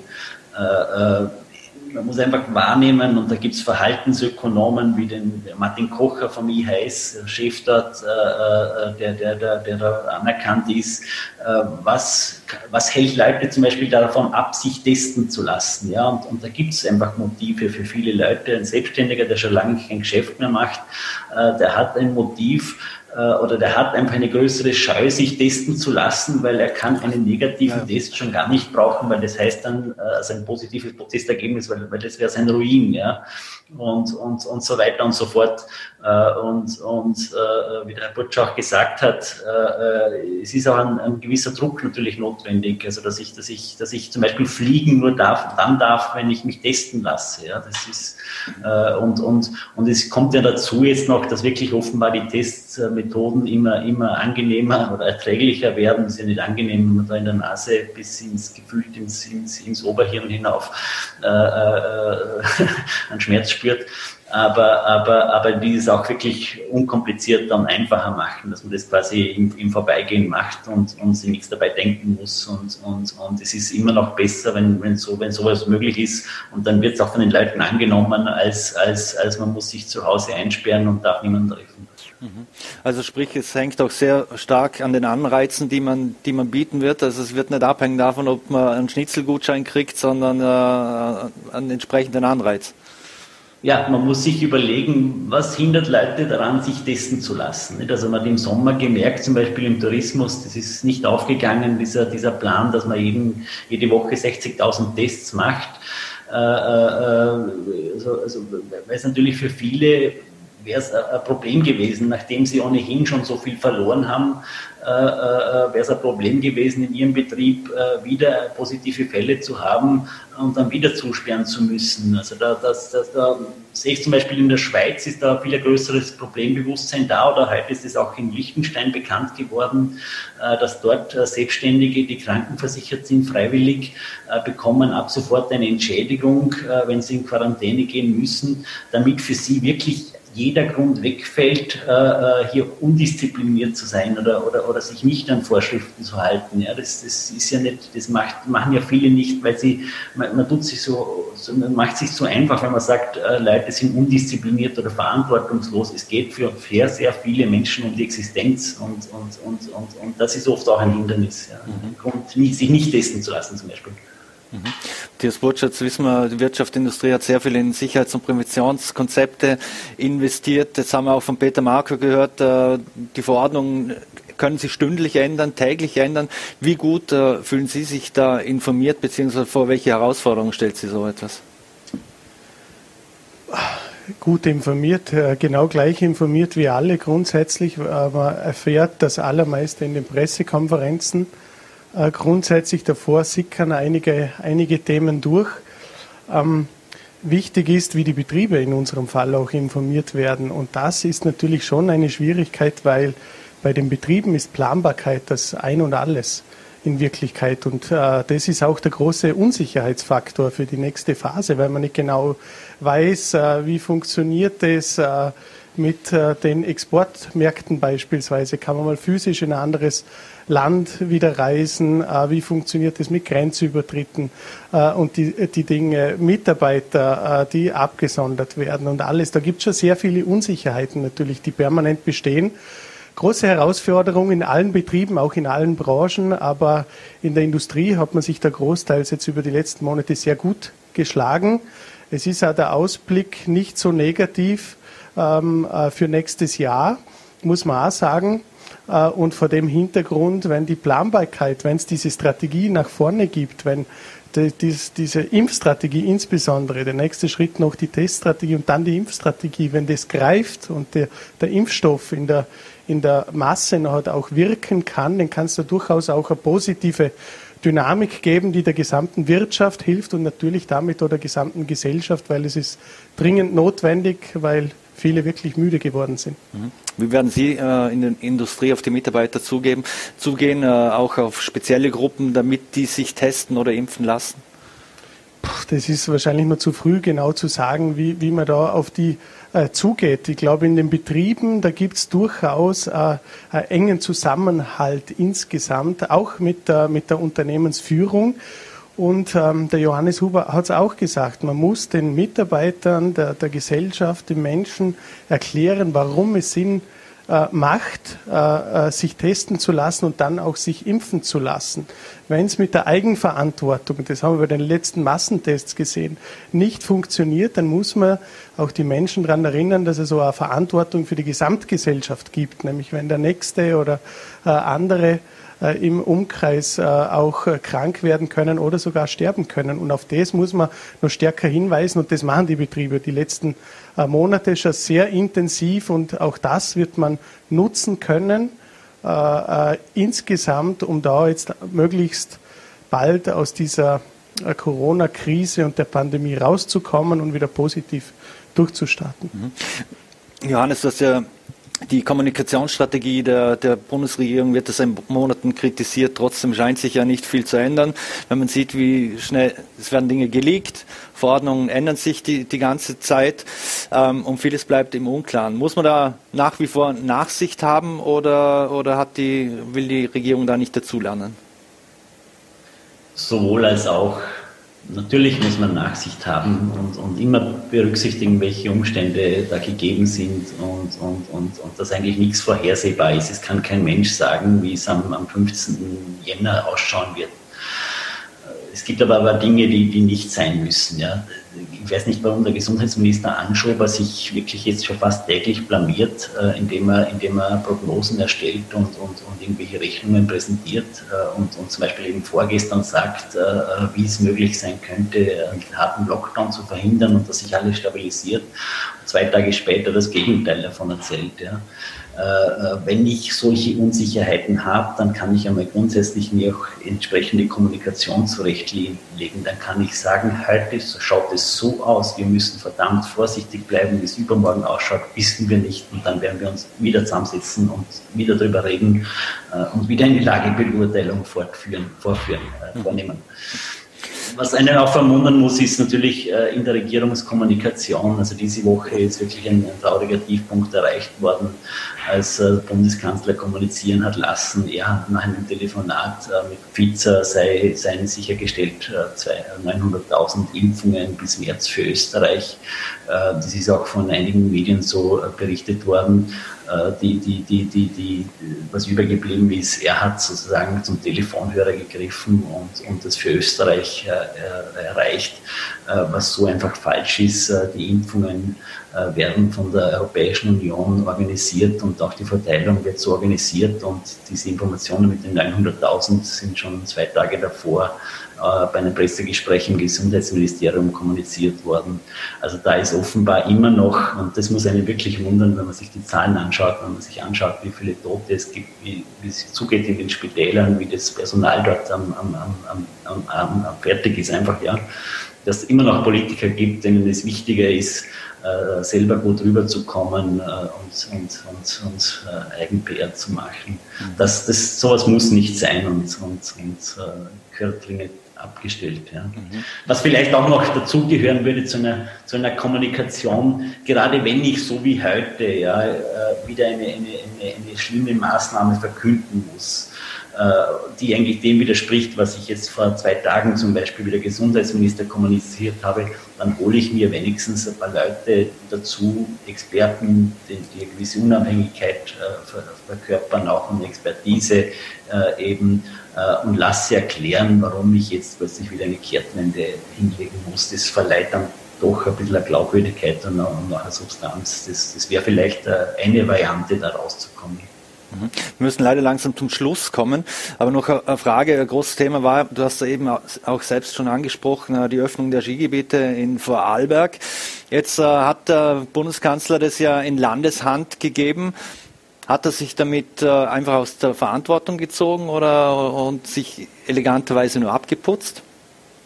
Nein, ich glaube, das ist ein, äh, äh, vielleicht, vielleicht war der Druck insbesondere aus Tirol, da war, da war der Unmut ja schon in den letzten Tagen äh, hörbar vom ÖVP-Abgeordneten Hörl, der gleichzeitig äh, oberster Seilbahnlobbyist ist in Tirol, äh, äh, der sich schon äh, darüber aufgeregt hat, dass, dass, dass sie nicht aufmachen, aufmachen dürfen jetzt die Lifte. Äh, äh, da, da, da, hat er sich, aber abputzen kann er sich da nicht. Ja? Und, und objektiv betrachtet, wir haben es auch gehört, das ist auch im Montafon so, die, die, die Liftbetreiber werden jetzt ein Minusgeschäft machen.